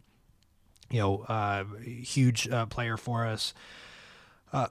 starting to get a starting to get more publicity. I think you're he's going to be uh, he's going to be a steal in the draft. He is going to be an absolute steal in the draft if whoever gets him. High motor, big frame, just all over the place. The only player to wear you know number zero. Fun to watch that uh, this year, right at Georgia Southern, and um, but coming off the end, I mean, just explosive. Um, but he he's got the size and strength uh, to you know play at the next level, and I, I think I think you're going to see Yep. he the Hula Bowl, I believe, Hula the Hawaii Bowl, Hula Bowl. I think so. um, he's in that. We've got a couple players going to various, uh, you know, um, scouting bowl games, um, all star bowls, if you will. And uh, yeah, I think he's going to be one of those guys that starts to like climb those ranks, climb those rankings once you start seeing, you know, how he performs in the postseason bowls, how he performs if he gets invited to the combine, uh, if the combine happens, you know, uh, all that kind of stuff. So um, yeah, really excited about Raymond Johnson. Um, no real big surprise there, I think, uh, that he's leaving, um, and I, I definitely think he's going to get his fair shot at uh, at a pro career. Um, Rashad Rashad think so, Bird, yeah. linebacker, again, uh, just high character guy, like I said. Um, also, really great story. You know, we've uh, talked about like his relationship with Blake Anderson. You know, uh, who recently left Arkansas State um, because you know um, with both losing um, you know family member to uh, breast cancer. Right, he's a big advocate for breast cancer awareness. Every time we do that. Uh, that campaign, you know, where where everyone was wearing pink, you see him decked out in it. You know, he uh, I believe it was his grandma that he lost, um, and just again, just high character guy, but also fantastic player. Um, you know, hate to see him go, um, but definitely think that he will get a shot too um, at, at playing playing in the pros. Uh, we talked about Ryan Langan. Um, you know, again, maybe not get drafted, but you know, if if you're an NFL team out there that's looking for a long snapper, which there's gonna be, um, he's he's a great one. Um, so like you said, never never really had a bad snap in his career, um, and and that consistency is is often overlooked, but always you know appreciated. So, um, excited for that um, as we you know start building just more and more Eagles in the NFL. And then finally, uh, Cam Brown, um, not declaring for the NFL, uh, tight end, uh, just deciding to hang it up in his collegiate playing career and uh, and move on. So um, you know, certainly don't want to overlook him. Um, you know, had some some big games, some some clutch catches for us. Had a fantastic. Yes, he did. Yes, he game. did. Um, so yeah, so uh, you know, uh, g- good career overall, and and wishing nothing but the best for for the next steps for that young man. So um, then we'll move to the transfers, like you mentioned. So we t- we covered two of them, right? All right, we covered one in in this podcast already a little bit, but obviously with our recruiting segment of our previous episode, talked about James Graham, quarterback transfer from Georgia Tech, what he might bring to this offense. Um, he comes in along with Andrew Johnson, linebacker from Oregon. We discussed him a little bit in the last episode. Um, the new one that has come about is um, Amari Jones, running back from Tulane, obviously playing under Fritz. He and, and Ruse, yeah, correct. Uh, I believe he was recruited uh, by Ruse, um, and this is a guy still got a couple years of eligibility. Uh, just a sophomore, I believe, redshirt sophomore. Um, he um, yeah, because I think he would have been a junior because he played uh, 18, 19, and 20, but he gets that extra year of eligibility. So, yeah. um, has gotten you know quality playing time. Um, you know for the most part, uh, had 389 yards on 67 uh, uh, carries uh, last year for the Green Wave, average of uh, 5.8 yards per carry, um, two touchdowns, had a long of uh, 50 yards, also had 14 receptions for 101 yards. Um, 2019, uh, his average was even better 6.1 yards per carry, 61 carries for 371 yards. Um, and then his, uh, his, his first year with Tulane, uh, 2018, 47 carries, 216, um, had four touchdowns um, that year as well. So this is a guy, you know, he came in the same day that Speedy LaRoche left or, or declared that he was entering the transfer portal coincidence? Who knows? Um, but you know I, I, I obviously these decisions before the general public hears about them um, obviously the coaching staff is in the loop uh, you know and, and you got to think some of the players are, are, paying close attention to this. So uh, yeah, i think it was within like an hour or two uh, you know apart that we learned that jones was transferring in and that we were losing speedy. Um, take nothing away from speedy but you know very excited about what jones will bring to this running back group. Um, he is very much like LaRoche and, and the fact, you know, he's, he's a smaller kind of frame guy, very fast, very quick. Um, you know, can catch the ball as well. Uh, you know, in, in 2019, he had uh, 34 receptions for 367 yards. That ranks him like up there in in, in the rankings of our wide receivers, right? Wow. I think our, our leading wide receiver this year had had around that, right? So um, you're you're talking about a guy that can do multiple things um, that I think is going to be really exciting to watch in in Ruse's kind of revamped offense. Yeah, I think so too. Um, all three of these guys, I think, are going to be instant playmakers, right? You have obviously James Graham. Um, I think the quarterback position is going to be between him and Tomlin. I think it's probably, you know, you come in with kind of the the the four star thing attached to your name and being at Tech. I think the position is probably yours yours to lose.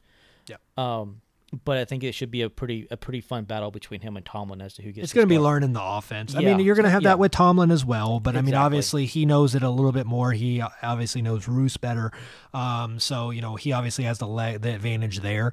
Um, but yeah, it's going to be how quickly Graham can learn the offense and gel with it, um, gel with the teammates, all that kind of stuff um, of of who ultimately secures that position. And we could see a platooning situation. We know we Ruse could, likes that. We, the where we're not we're not there's that has happened under Ruse here before. Um, the other thing, Andrew Johnson coming in the linebacker position, I think again, highly recruited young athlete. He came from Oregon, very top uh, Power Five school. Uh, I think he should probably make an immediate impact as well. Um, don't know if he'll be the starter, but definitely should be with probably within the two deep easily, um, and in rotations and get plenty of playing time. Um, the young man from Tulane, the running back, again, our running back group, if J.D. King comes back healthy, mm-hmm. is going to be very stacked and very competitive. I mean, you're looking at J.D. King, this young man from Tulane, Gerald Green, Jalen White, um, Logan I Wright, and somebody else. Um, Logan Wright. There, how can I forget him? Logan Wright, five deep, um, all plenty of experience, um, maybe outside of Jalen White, but again, if you go back and look at some of Jalen oh, yeah. White's film that he the had talent, uh, yeah. for the few carries that he had, the talents there, he was. I feel like there was like four or five runs that I saw in which if the guy doesn't grab him by the shoe, yep. he's probably gone. Um, you saw the explosion of speed from Gerald Green in the bowl game. He had the big run there. Man, I'm telling you, have we lost some really good players either from the NFL retiring or from the transfer portal? We have. But the more I look at our roster, the more I look at the talent that we brought in, I don't really see a weakness anywhere yeah, on. We're going to be just fine, and and that's that's the thing to keep in mind. Again, when you're operating in a vacuum like an echo chamber, it's easy to like hit the panic button, right? When you're when you're you know a hardcore fan of a team like we are, where you're following all the Twitter accounts and on all the Facebook groups and stuff, and it seems like for two weeks straight every day that someone is entering the transfer portal, it's easy to you know think that uh, you know the the world's on fire and and the roof's collapsing and all this, but when you look at it compared to, I mean, with eight guys in the transfer portal total, that's about the average, you know, around seven or eight across the board with uh, all 130 teams. Like that, that is like the average right now. Um, you have teams with 20 yeah. something guys in the transfer portal, you know, um, and, and you, you do have some that only have a few. Um, but, but yeah, we, that's yeah. So so so yeah, we're right around the average. And again, you look at the guys that are also, you know, every piece of this puzzle, the guys that are, are taking that free year to come back to us and the guys that are coming in from the transfer portal, and we might not be done. We still have, you know, we're, we're still in recruiting mode, right? So, I mean, we still have spots to fill. We, are. Um, we still have the spring, uh, you know, we can obviously bring in more high school recruits, but there, there are, I, I was trying to get a number for it. I couldn't find a number for it there are a ton of people. I mean, every day there's more and more people entering the transfer portal across the country.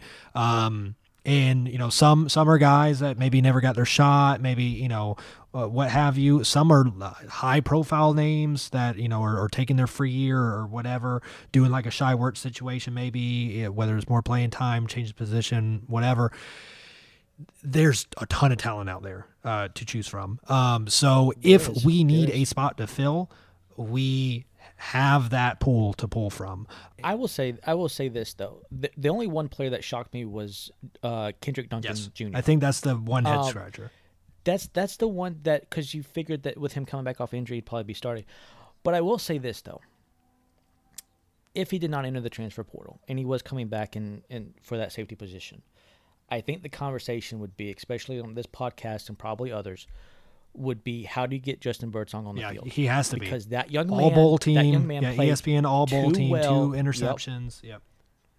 He played too well in the final half of the season, stepping up in, in Duncan's position. He played too well for him not to be on the field I next agree year. Um, and I look, we wish Kendrick Duncan the best. We're going to cheer for him at Louisville as well because he's a phenomenal athlete, and don't blame him one bit for wanting to go, you know, see if he could go elsewhere or whatever the case may be.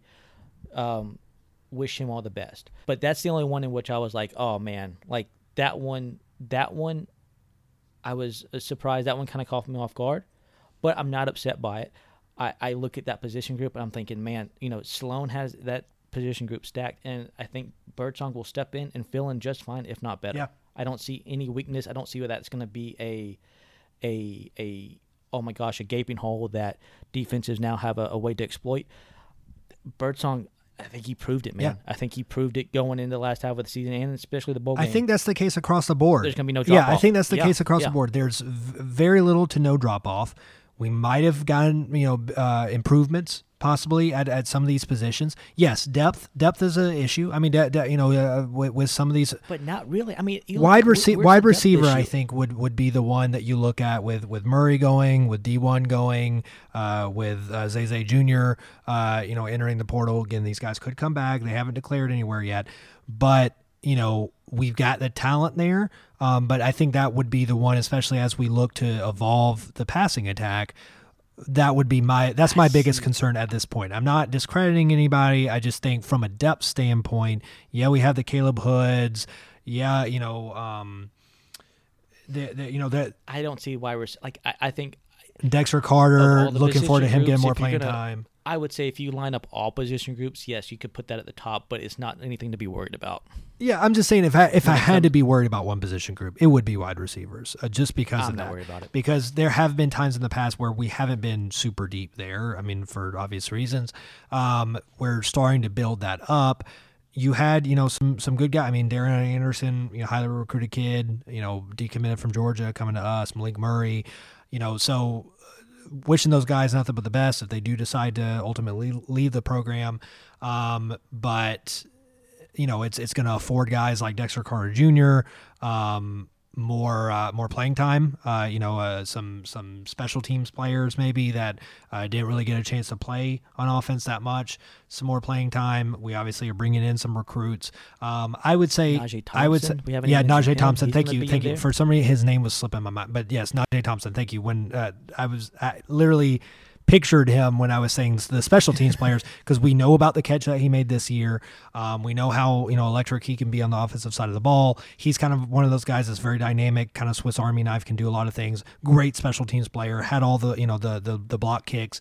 Um, but yeah, I think Dexter Carter Jr. and Najee Thompson. I'm of all this transpiring, I'm really excited for those guys, and and I, I, hope I'm right that that they get elevated and get more playing time on offense, and I'm excited and to see what they can forget Emil Smith too. Yep.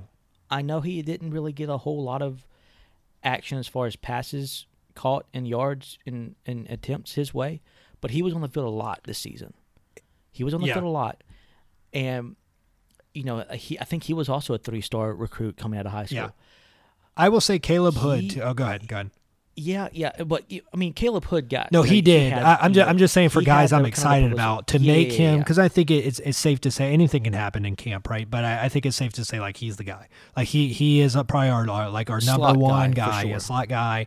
But we've talked, you know, this season on the podcast of of just like Wesley Kennedy getting him the ball as much as possible. You know, because he is yep. so dynamic, he's so dangerous in open space, and he can adjust his body and make crazy catches. You gotta get him the ball more. So I'm I'm hoping we can incorporate him more as well. It's gonna be a um, there's gonna be a lot of guys who want to have the ball a lot more. Yeah, and so I mean, James Graham. You're talking about the running backs. You're talking about you know Hood. Uh, you look at maybe Najee Thompson, Dexter Carter Jr., Smith. But you got a you got a guy in Graham now that you know I think for yeah. for the most part it looks like even just basing it on stats, you know he's he's a he's a more capable passer than than Shai Werts was. You know we we I I thought the evolution well, there would have been a little bit more significant this season than it was. I think the shoulder injury had a lot to do with it. But this is a guy that threw for almost you know 1,200 yards at, at Georgia Tech in the ACC, right? I mean, it, it's a guy that that he's still got things to work on. Want to see the completion percentage, uh, you know, tick up. But I mean, it's it's a yep. guy that I think that if he gets the the nod at the starter position, I think he can spread that ball around multiple ways, pitches, um, you know. Uh, he himself as yeah, and he, yeah, and, and, keeps yeah, he, he himself I mean. Yeah, let's put it this way too. Whoever's coming into that position next year has huge shoes to fill. Obviously, we just talked about what we thought of Shai Werts' legacy.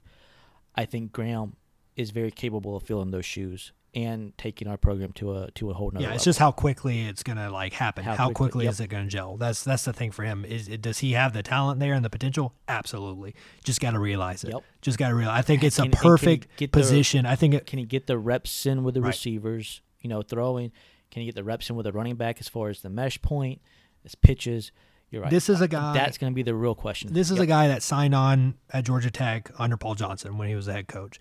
Obviously, that quickly was upended. Um, he, he ended up starting with the final eight games of the season, I think, um, last year, or I guess I should say 2019. Yeah, before. 2019.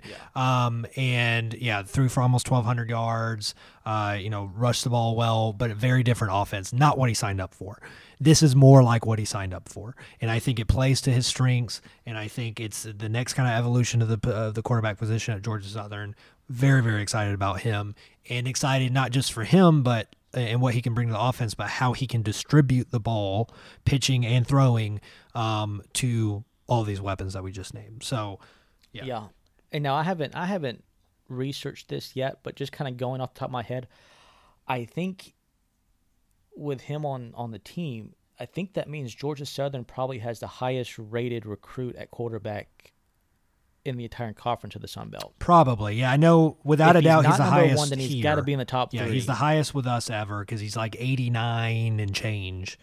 Um, four star. yeah, four star, Yeah. 89 and change, almost 90. So, I mean, this is a guy who's committed to uh, Virginia Tech, decommitted to them, signed on with Johnson at, at Georgia Tech, had offers from UGA, had offers from Miami, Maryland. You know, I mean, this is a guy that, I mean, a highly recruited kid, can do a lot of things, and, and still got, you know, he's, he's, uh, w- with the free year, still got at least two years with him. Yeah, I'm so, excited. Yeah.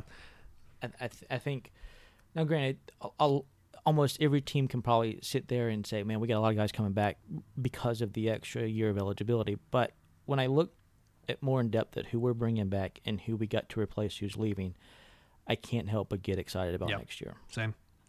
at least personnel wise we'll probably get into our season schedule a little bit later on in I was going to say we podcast. move into that now, but Oh, okay, okay. Um, and we'll kind of discuss. We'll we'll get in a lot of that schedule in terms of difficulty of it, Sunbelt as a whole, improving. But at least personnel wise, looking at it, I'm very excited about what we're bringing back and who we have to replace who we yeah. lost. So I mean, uh, uh, we can move to that uh, if there's anything else to cover with transfer portal players return. I think we pretty much nailed most of that. I think we did too. So yeah, looking ahead uh, at 2021, obviously we're gonna have multiple preview episodes. You know, coming back, we'll probably take another like hiatus. Uh, you know, a couple weeks off. Um, if we have a spring game, obviously, you know, cover that.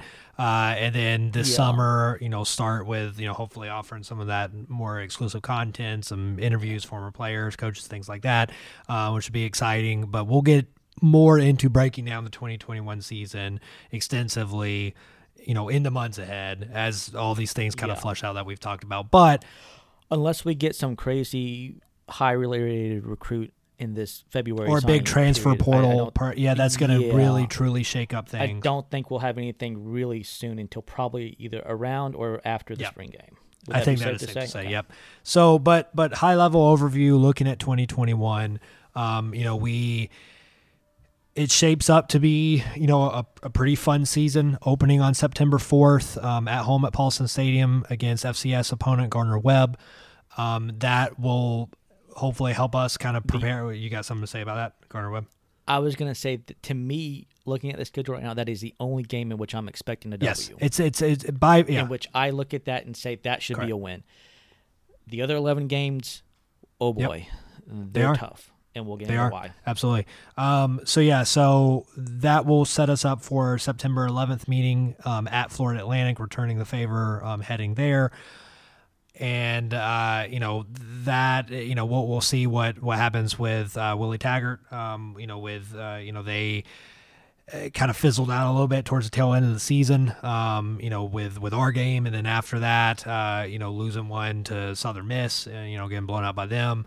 Um, so we'll kind of see if if they can kind of right the ship um, and, and where they stand. That'll take us to our money game um, against SEC opponent. Uh, uh, you know, back-to-back uh, away games against Arkansas. Um, that's that's one that I think a lot of Eagle fans are looking forward to. Cody, I mean, it's Arkansas program that's kind of on the uptick. I mean, it obviously struggled in the SEC for a while, but they're they're turning things around. But they beat their They've expectations. certainly exceeded their expectations this year. So if if that trend continues, they're certainly going to be a formidable opponent. It's going to be a tough place to play. Um, you know, hopefully, you know, I, I want it as a, a full effect. I do. You know, I don't want to play in front of 3,000 fans. I, I want to play in front of tens of thousands of fans in a packed house. So hopefully that's going to be the case, you know, across the board with all this that we're paying, playing in front of packed stadiums. Um, but I hope that's the case for our SEC opponent.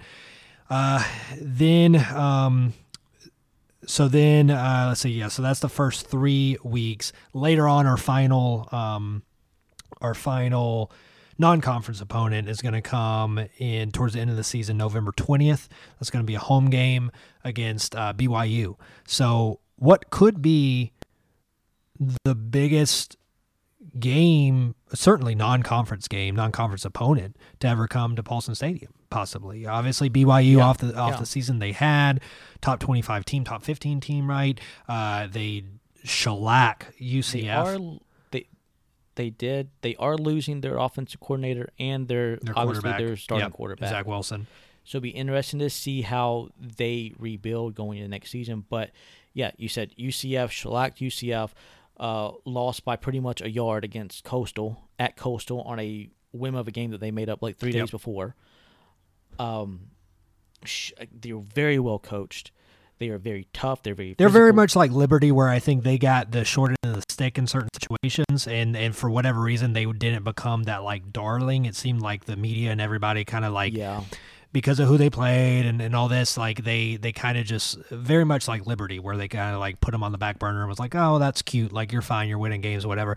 Coastal became that darling, became that Cinderella, and still got that respect at the end of the season with the final rankings, even though they um, lost to, to to Liberty. But yeah, Yeah, BYU Liberty. doing what they did on short notice, coming down, yeah, lo- losing by a yard, by a, you know a couple inches uh, to to Coastal, and then just the rest of their resume that they put together. I mean, you're you're talking about what I think was one of the best. I know they're uh, technically not Group of Five, um, but one. I think it. I th- hold on. I think it will be the first FBS Independent. former national champion to ever visit Paulson because they, Oh. They did. BYU won the championship or was you know back in the 80s, Yep. 84, 85. Um, so that's a little interesting. in a ranked team uh, could be the first uh, Yep. could be the first ever uh, non-conference ranked opponent right um, yeah so Yeah. so a lot of things to look forward to there um, then you get to the conference slate obviously that's not uh, shaken out so we don't know when we're going to play who um, but we know who we're going to be playing so um, you know obviously our division app state georgia state coastal uh, and um, troy and south alabama Troy. um, and then uh, the West Division that we'll be playing is Arkansas State, Louisiana, um, and uh, and Texas State. Texas State Yeah, I, I said yeah. I think I, I misspoke and said Yeah, South, yeah, but yeah, yeah. you did. So um, so yeah, so that kind of brings us to our ne- our next point of how much better the Sun Belt got in yes. this offseason um, with the coaching changes. So, you know, it, we have some big names, you know, you can call it like, you know, coach, you know, FBS coaching rehab or something like that, rehabilitation, right? Because I mean, you're, you're talking about big names that have like fizzled out, but I mean, guys that can coach, are trying to trying to make, make a a comeback. comeback. So and you also then have, you have up and comers. So you have this balance, right? You've got your Chadwells, you've got your Napiers. You can maybe uh, loop, uh, you know, Lunsford in there, um, but then you've got your, you know, Butch, Butch Jones, um, you know, at, at Arkansas State, uh, replacing Blake Anderson. He came from Alabama. He was a, a analyst with Alabama for a couple years after leaving Tennessee.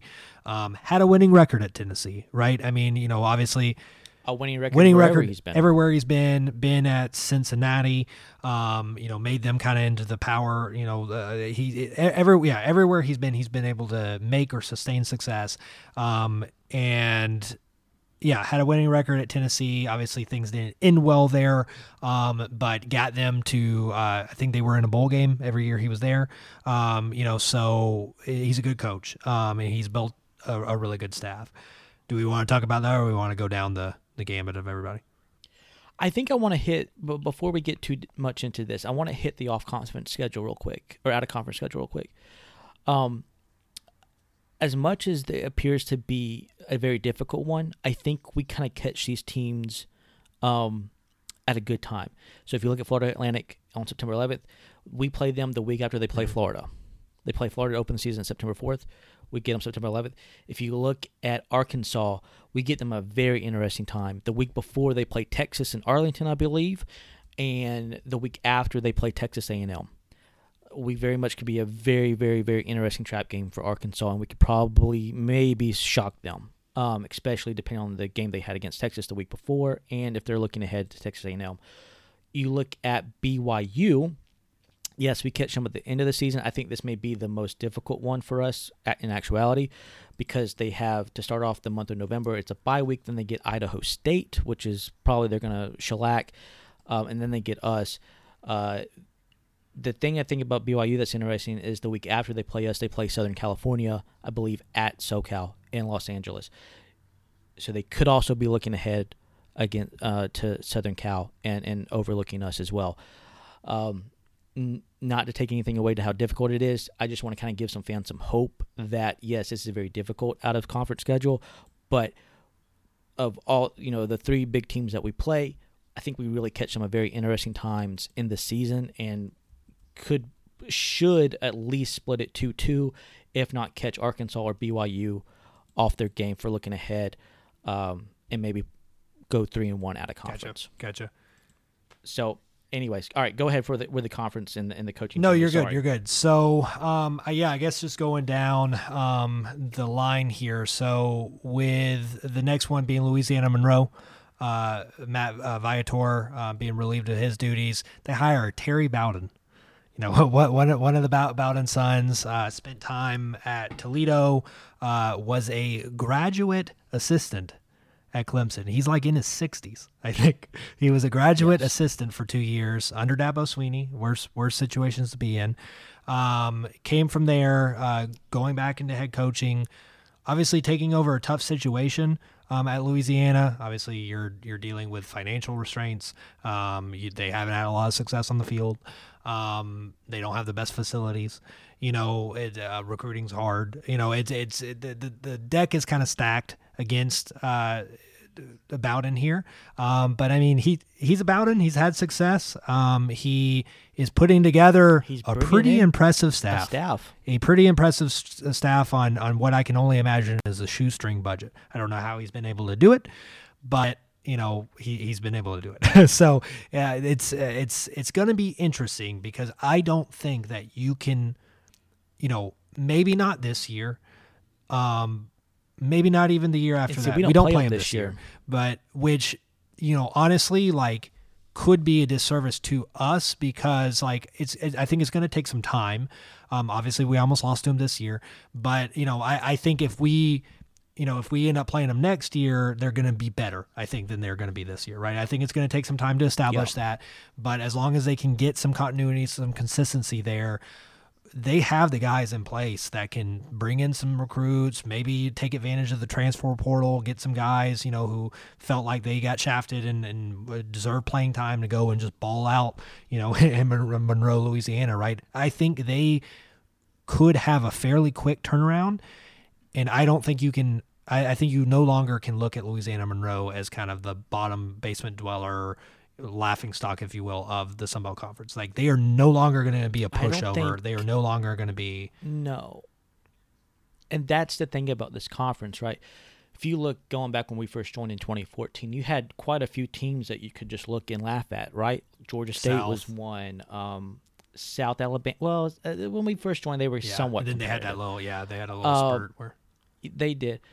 Um, I was thinking more of New Mexico true. State. Really, had never really had anything going for them. Idaho was another one that was kind of just whatever. Uh, you, I mean, and of course you had. Uh, so you had three, four teams consistently that were just bad, bad, bad, terrible teams. Now, folk, you know, fast forward to now. Yeah, there's going to be a team that has to finish last in each division, but that team that finishes last is not a. And they're probably not, not going to be 0 and 12. It's yeah, not- they're probably not going to be 0 and 12. they're not That's- gonna yeah, probably- that's, that's the thing is like nope. we. I'm not saying that we don't have like a Vander Or or 1 and 111. 11. Yeah, They're not gonna uh, be like that bad. A, a Vanderbilt. I don't think we have a Vanderbilt anymore. You know what I mean? I just I just don't think we do. Yeah. Um, I you know I I think that now you know, even I'm not saying that Louisiana's, uh, you know, Monroe's going to have a winning record next year or make a bowl game. They very well may, um, but you know, I think they're not going to be a pushover again. Certainly, we, we as as a uh, winless team, right? We uh, you know almost lost to them, um, but so anything can happen. But I think that they, I think they're going to win some games next year, um, and I think that's only going to continue upwards. Um, and then well, you mentioned the transfer portal. They already got Rich Rodriguez's Yep. son to come. yeah, so so that's that's the big story there. Yep. So that's that's they have a three star quarterback that's probably going to take the Yeah, Rich. Rodriguez. Let, us mention Um, that. Uh, thanks for bringing that up. yes. Bringing in Rich Rodriguez. I mean, again, resur- resurrecting Almost guys, the coach resurrecting guys from the dead, right? Um, and you're talking about a guy who was like number one on a lot of people's lists, right? When he was at uh, you know West Virginia, and um, had some Yeah, can you believe Alabama was choosing between him know. and Nick Saban? I know. It's crazy to think. It's crazy. to crazy And, and what yeah. would have happened? You don't know because it's it's a different. You're you're dealt No. a different uh, hand, right? Like a, a, different hand of cards. So like Yep. with uh, you know going, you're gonna have more resources. You might have better recruits at this kind of thing at Alabama. To, to turn that around, maybe he has more success there than he ultimately had at Michigan, right? But I mean, now he finds himself at Louisiana Monroe. And yes, people, analysts, and the you know pundits, all this kind of stuff are going to sit and laugh and be like, "Oh, how far?" You know, talk about a fall from grace. But I mean, you're t- you're talking about again Terry Bowden building a really impressive staff, bringing him. The guy can still coach. I mean, and, and he was in that position for a reason, right? So I mean, yeah, he had some tough years. Well, did you hear? I don't know if you saw it, but there was a. I guess I don't know if it's a press conference or him just doing an interview, or just a a statement, um, a news a news conference. Um, he mentioned. I think somebody asked him why was he at Clemson? Why did you know GA? And he it pretty much was him studying the way that Clemson did did Run it, in yeah. their program, specifically specifically the weight room and strength and conditioning. He's gonna try to copy as much of that, if not all of it, as possible at Yep. Louisiana Monroe. So again, you, you you think of things in which how do you build the your football program the the right way, and it starts with strength and conditioning. That has to be a top tier, you know, within your program, and then also to offensive and defensive lines. Um, and then you kind of go from there with your your skilled athletes and your quarterbacks. So obviously the strength and conditioning is going to be a focus. To me, I think you got to look at his offense and defensive lines, how he builds that out. Um, I think he will probably be able to recruit the athletes, but if you don't dominate the trenches, you are going to have a very difficult time Right. winning football games. So we'll see how that translates at ULM. But you're right. This, this Terry Bowden is not some just you know is it is it a surprise hire? Is it a interesting hire? Is it one that you and I think is either going to go great or go terrible? Y- yes, but the potential is not just a small potential, but the potential is there for him to really. If you're the administration at Louisiana Monroe, this is a slam dunk Why not? hire. I mean, this is Yes, just yes. fantastic. I mean, you're talking about. I mean, yeah, is exactly why not? I mean, they're they were, uh, you know, on the brink of possibly dropping down to FCS. I mean, just from the financial standpoint and all this. So if this is your last ditch effort to like try to pull something out of the grave and save, it. this program, this is the way to do it. You bring in Terry Bowden, you bring in Rich Rodriguez, you bring in Rodriguez's son from uh, Arizona, and and you I haven't even mentioned the defensive coordinator he brought in, which is the youngest coordinator in all of football from Boise State. And you're talking about a guy in 28, in in, Bowden that knows Yeah. everybody. I mean, he know he has so many connections where if he can get that buy-in, he's going to get those young guys and he's going to get those old guys with that history and get that blend of of different philosophies and experiences. Mm-hmm. All in one, and you could create something pretty special, you know. And and now, the, you know, the the the key here is going to be retaining, right? I think the key here is going to be if they have some semblance of success, being able to retain these guys.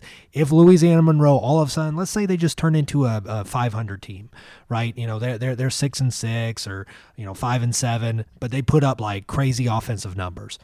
Rich Rodriguez is probably getting a job somewhere. You know, like he, he's he, he's probably getting he's going to have offers anyway. Or Terry Or Bowden. Terry yeah. I mean, if you if you see if you see that in your let's just say like Purdue, Not even that. Let's just University let's just say a G five, like a higher G five. Let's say you're let's say Yeah. UCF decides to go a different That's direction. kinda Yeah, let's say. Memphis is Yeah. like, or let's say uh, you know Luke Fickell gets hired away from Cincinnati, and it's like we need someone to lead. Who do we uh, who do we bring? I don't know. Why not? Why not Terry Bowden? You know, or why not Rich Rodriguez? At yeah, least interview exactly. him. So that's my thing. Is like they're the bar is so low there that if they have some semblance of success, they're going to have suitors. They're going to have callers. Um, so that's that's their biggest concern is is just retainment if they have that success. But if they can retain, and I don't think you know I don't think those guys are going to be. I mean, Terry is going to retire eventually. Um, you know, Rich Rodriguez isn't a spring chicken. You know, so like you sooner or later these guys will move on. You're not going to keep them for 10 years. But if you can hang on to them for 3 years, like you could build something fairly sp- special, you know, at Monroe and and Yeah. and, and kind of resurrect that program. Um So, uh, so I think you have the the the crazy coaching experiment down there in Louisiana Monroe. I think you have the Alabama mini Alabama experience in, in Arkansas State Yes. with Butch Jones, and I think how many Alabama assistants did he take? I know he had Quan, Yeah. right, the former player here. He took, I think he had a couple of more that he took with him to Arkansas State as well. Um, what the South Alabama one? Now, South one's Alabama's going to be like a mini Indiana, which is a team that we saw emerge, you know, as a, a Big Ten power, um, you know, this year to a lot of people's surprise. And they have this, you know, LEO, love each other, you know, mentality. Um, and, you know, Kane Wommack, um, the, the, their defensive coordinator at Indiana, he's going to bring in that same kind of mentality and philosophy. And, you know, I've watched a couple of videos and interviews and stuff with him. I really like the guy. Um, you know, I think he definitely has that kind of demeanor, that likable factor, right? That um, that you see uh, in Indiana, right? Um, I, th- I think that he that's the perfect. I think all, I think all three of these uh, coaches changes that we've talked about so far are slam dunks. I think for the their particular situation, I think Yeah. they're slam dunks. And for South Alabama, you're talking about another team that just they've had some success more than Louisiana Monroe in in the same amount of time, right? But they just haven't been able to get over that hump. They were kind of like Coastal Carolina. They would they would get bowl eligible, not get a bowl game, maybe get a bowl game, kind of fizzle out. You know, never really be a contender. Um, so they want to move. Or start off, or have like a weird season. What was it in 2016 in which they beat Mississippi State and then they went out to San Diego when. San Diego was ranked and they beat them, but they finished 500, went to a bowl game and got blown out. It, they- they had like a weird schedule in which they went like two and six in conference, but like four and zero out of conference and finished six and seven. Yeah, so you're right. They've been. A You're talking really about a young follow. program still, right? And in FBS standards, young program, Yep. great facilities, just built on, just built Great on on campus uh, stadium, beautiful, absolutely beautiful. And indoor, practice, facility, which is big, which is something that we should have on our short list at Georgia Southern that we should have info about soon, hopefully, and we'll be talking about that in a you know future episode. Um, but but yeah, the facilities are there. They're obviously willing to spend money. I think he's the right guy, energetic guy, players coach, the love each other thing. I think it's just easy to buy into. I think they're brought in a great offensive great offensive coordinator. coordinator. Um, in uh, help me out, um, Major Applewhite. Major yeah, so uh, it used to be at Houston Also spent, spent time, time in at Alabama. Um, yeah, uh, uh, orchestrated great offenses at, at Houston. Um, so th- this is dangerous. I mean, Louisiana Monroe. I, I'm not taking anything away from Butch Jones um, in Arkansas State, but I mean, Louisiana Monroe and especially South Alabama. Out of all these, I honestly think South Alabama scares me the most as far as the amount of progress that they can make in the shortest amount of time. That that that's what Yes. that I I honestly think South Alabama could go you know, turn things around quickly and be a contender as early as next year, especially in that West Division. Um, Could be a, a 21 Yes. coastal, right? I really think they could. I think they could be the They- Cinderella of, of, pick- of next season. I do, Yep. um, especially in 2022. You know, uh, you know, give it a year, but but uh, yeah, I, I think biggest turnaround. I think you know with Butch Jones, yeah, he's in, inheriting a four win team at Arkansas State, but this is a team that had what seven straight winning seasons under Blake Anderson. Um, went to like what seven straight like that. bowls, like I think one of the longest streaks in the country. Mm-hmm. Um, so uh, they've got the talent there. They've also got great facilities. They've got money. Um, they're in a good recruiting location. Um, they you know can recruit with the Arkansas of the world. I think you know I, like they, they they are they are there. Um, they're kind of a long Sunbelt power. So I think he inherits a really good situation where where they can easily flip that script and and, and be a above 500 you know contender in the West next season ULM, I think it's going to take a little bit longer, but I definitely think they're not going to have another uh, 0 and 12 season. Like I, I, think it's just, I think it's safe to say with Terry Bowden and Rich Rodriguez, I just don't see them going 0 and 12 again. Um, I don't see it either. Now they may go two and ten, but And they'll, they'll be, be- an approved exactly. team that's going to be Exactly. competitive. Um, I think we have to get into why we're kind of stressing this so much. Is that the Sun Belt in and of itself has improved greatly, um, and there's stats to prove it. You have what the SP Plus, which is a very analytical thing that Bill Connelly does at ESPN that kind of stacks um, not only teams against each other to kind of show comparative how all teams are, um, to kind of give more of an analytical ranking to each team. Uh, but he also does it with conferences and divisions. And I think that's something that we need to point out is that the Sun Belt finished as the second best group of five conference this past football season within that ranking. And on top of that, our division, the Sun Belt East, finished as the top group of five division Yep. with those rankings. So, you know, this conference is improving greatly among coaching staffs and among players being recruited, the athletes that are coming in, and the competition. I don't think it's hard to say that 2021 we could find ourselves in a situation which is Sun Belt and the American Conference are being talked about as who's the best group Yep. of five. No, I agree. Yeah, hundred percent. Yeah, I, th- I think this cements it because again, And uh, yeah, as long as we you- have I that mean- balance between the young guns and, and sooner or later Napier's going to leave, right? Uh, uh, Chadwell's going to get a job, Yeah. but there's going to be another, you know, th- probably an, either another young gun that comes in, or you have another Butch Mm-hmm. Jones. You know, you have another guy that comes in that is Yep. looking to kind of like, you know, get a get a redo, get a revamp of their career, and and come in.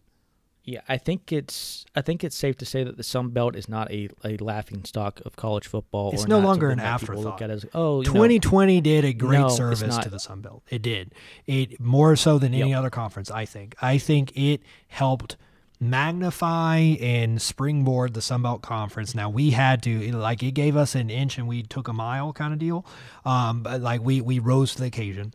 But with the national TV games we got, the exposure we got, having other teams start later in the year, other conferences having uh, you know a lot of cancellations of games of the Power Five games and stuff. It gave us a platform to prove ourselves. It gave us, you know, uh, you know, in that or those early weeks with the the three straight wins against Big Twelve teams, gave us that platform to to show what we can do as a conference. The the bowl games did it. Um, you know, almost going undefeated, you Coastal. Um, you know, in in in bowls, but you know, I I we it was a perfect storm 2020 was of giving the Sun Belt expo- the exposure it needed and we capitalized on the opportunity and and yeah Yeah, and and I we did, think yep. you know I think yeah I think we're easily you know the second best conference in group of five I think we push you know especially when you're talking about our top teams especially if what we just talked about flushes out and our bottom dwellers get better even if they get 500 better or a little above 500 better I think all of a sudden you start from top to bottom putting us in the conversation with the American as as as the top G5 conference. So um yeah I mean eh, you know just really excited. But yeah, I think that's why looking at next season that it is probably the most difficult schedule where we have top to bottom even when it comes to conference play because every team we play in conference play now is not a gimme it's not to be overlooked it's not to be disrespected um and if we don't come to play even for one Yep. game we're going to get shellacked No, I agree. Absolutely. Yeah, there's there's no longer a gimme in the Sun Belt Conference. Symbols that. No longer a gimme. So, all right, with that, Cody, I guess uh, wrapping this thing up, and I think we can maybe keep it to under two hours. So look at us. Um, with uh, just kind of overall thoughts on you know the season that was. Um, I mean, you know this this more so than a 2021 preview. This is more kind of like a recap retrospect of the season that was you know finishing eight and five obviously not where we wanted to be um, but you know a lot of good things a lot of positives a lot of building blocks um, you know here so i mean just kind of closing thoughts on that I was gonna say is that it is um, one to always remember. Um, the adversity we overcame was was was phenomenal. Uh, we uh, just to get 13 games in is it just says so much about the players, coaching staff, administration, um, to keep everyone healthy, and not only their the players and the coaching staff healthy, but their families and, and everything that goes along with that. Uh, to me, the record may not show it, but it's definitely one of the more prouder seasons or one of the uh, proudest seasons that we should have as a university. Yeah, again, playing 13 games. Uh, what only um, Alabama was the only other Alabama. team to do do that, and uh, you know they needed the two playoff games uh, to to accomplish it. So huge accomplishment across the board. Everyone involved: doctors, training staff, players for buying in, coaches for buying in. Um, you know, athletic uh, director, administration, everybody, um, just you know, fans uh, for doing you know doing right. Uh, the ones that made it out to the games, right, and and, and traveled and all this kind of stuff. So, um, looking forward to hopefully getting everything back in full effect in 2021 and hopefully we can kind of take that next step um, as a program and, and get there in the in the conference championship game um, be there you know uh, in the national spotlight like coastal was this year you know hosting college game days things like this. That's where we want to be. I think we're well positioned to be able to do it. We just gotta like like i just said we just uh, you know gotta capitalize on it. We gotta take it. So um, with that, Cody, um, again, thank you for everyone for listening uh, this entire season. We'll take another break at least until around the spring game, um, and then we'll kind of ramp things back up um, as we normally do for um, for what will be our fourth season. It's crazy to think about, and um, and our, our third uh, calendar year kind of anniversary of starting this thing. Again thank you so much for the support whether this is the first time you've listened to us or you've listened to every single episode. Um, you know i don't even know what how many episodes we're up to now but um, it you know through, throughout these last three seasons thank you so so much. Again um, spread the word. Tell anyone that you think would like this anyone that bleeds blue and white. Let them know about us um, if you want to know more ways to help, you can reach out to us on social media. You can reach out through email, gotta talk podcast at gmail.com. If you want to go that step further and donate to us, we certainly appreciate that as well. Um, PayPal, gotta talk podcast at gmail.com. You can search gotta talk. You can also find a link uh, to it with a donate button on our homepage, gotta talk.com, G A T A T A L K.com. So yeah, just thank you again so much to everyone for your support over this season, which has been a hard season for everybody. Let's uh, you know, it's it's uh, you know, recording a podcast, a lot of work, doing it with a pandemic, doing it with everything else, with the world being crazy as it is. Um, it's a lot of work, but we appreciate you um, writing this out with us and looking forward to the future. Yes, thank y'all so much, and as always, hail Southern, Matt. Hail Southern, Cody.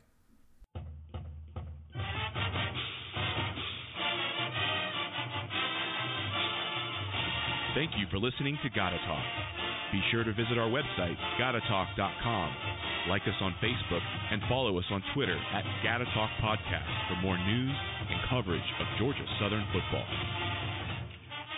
Reach out with questions, share your thoughts, or suggest topics on our social media channels or by emailing us at gatatalkpodcast at gmail.com.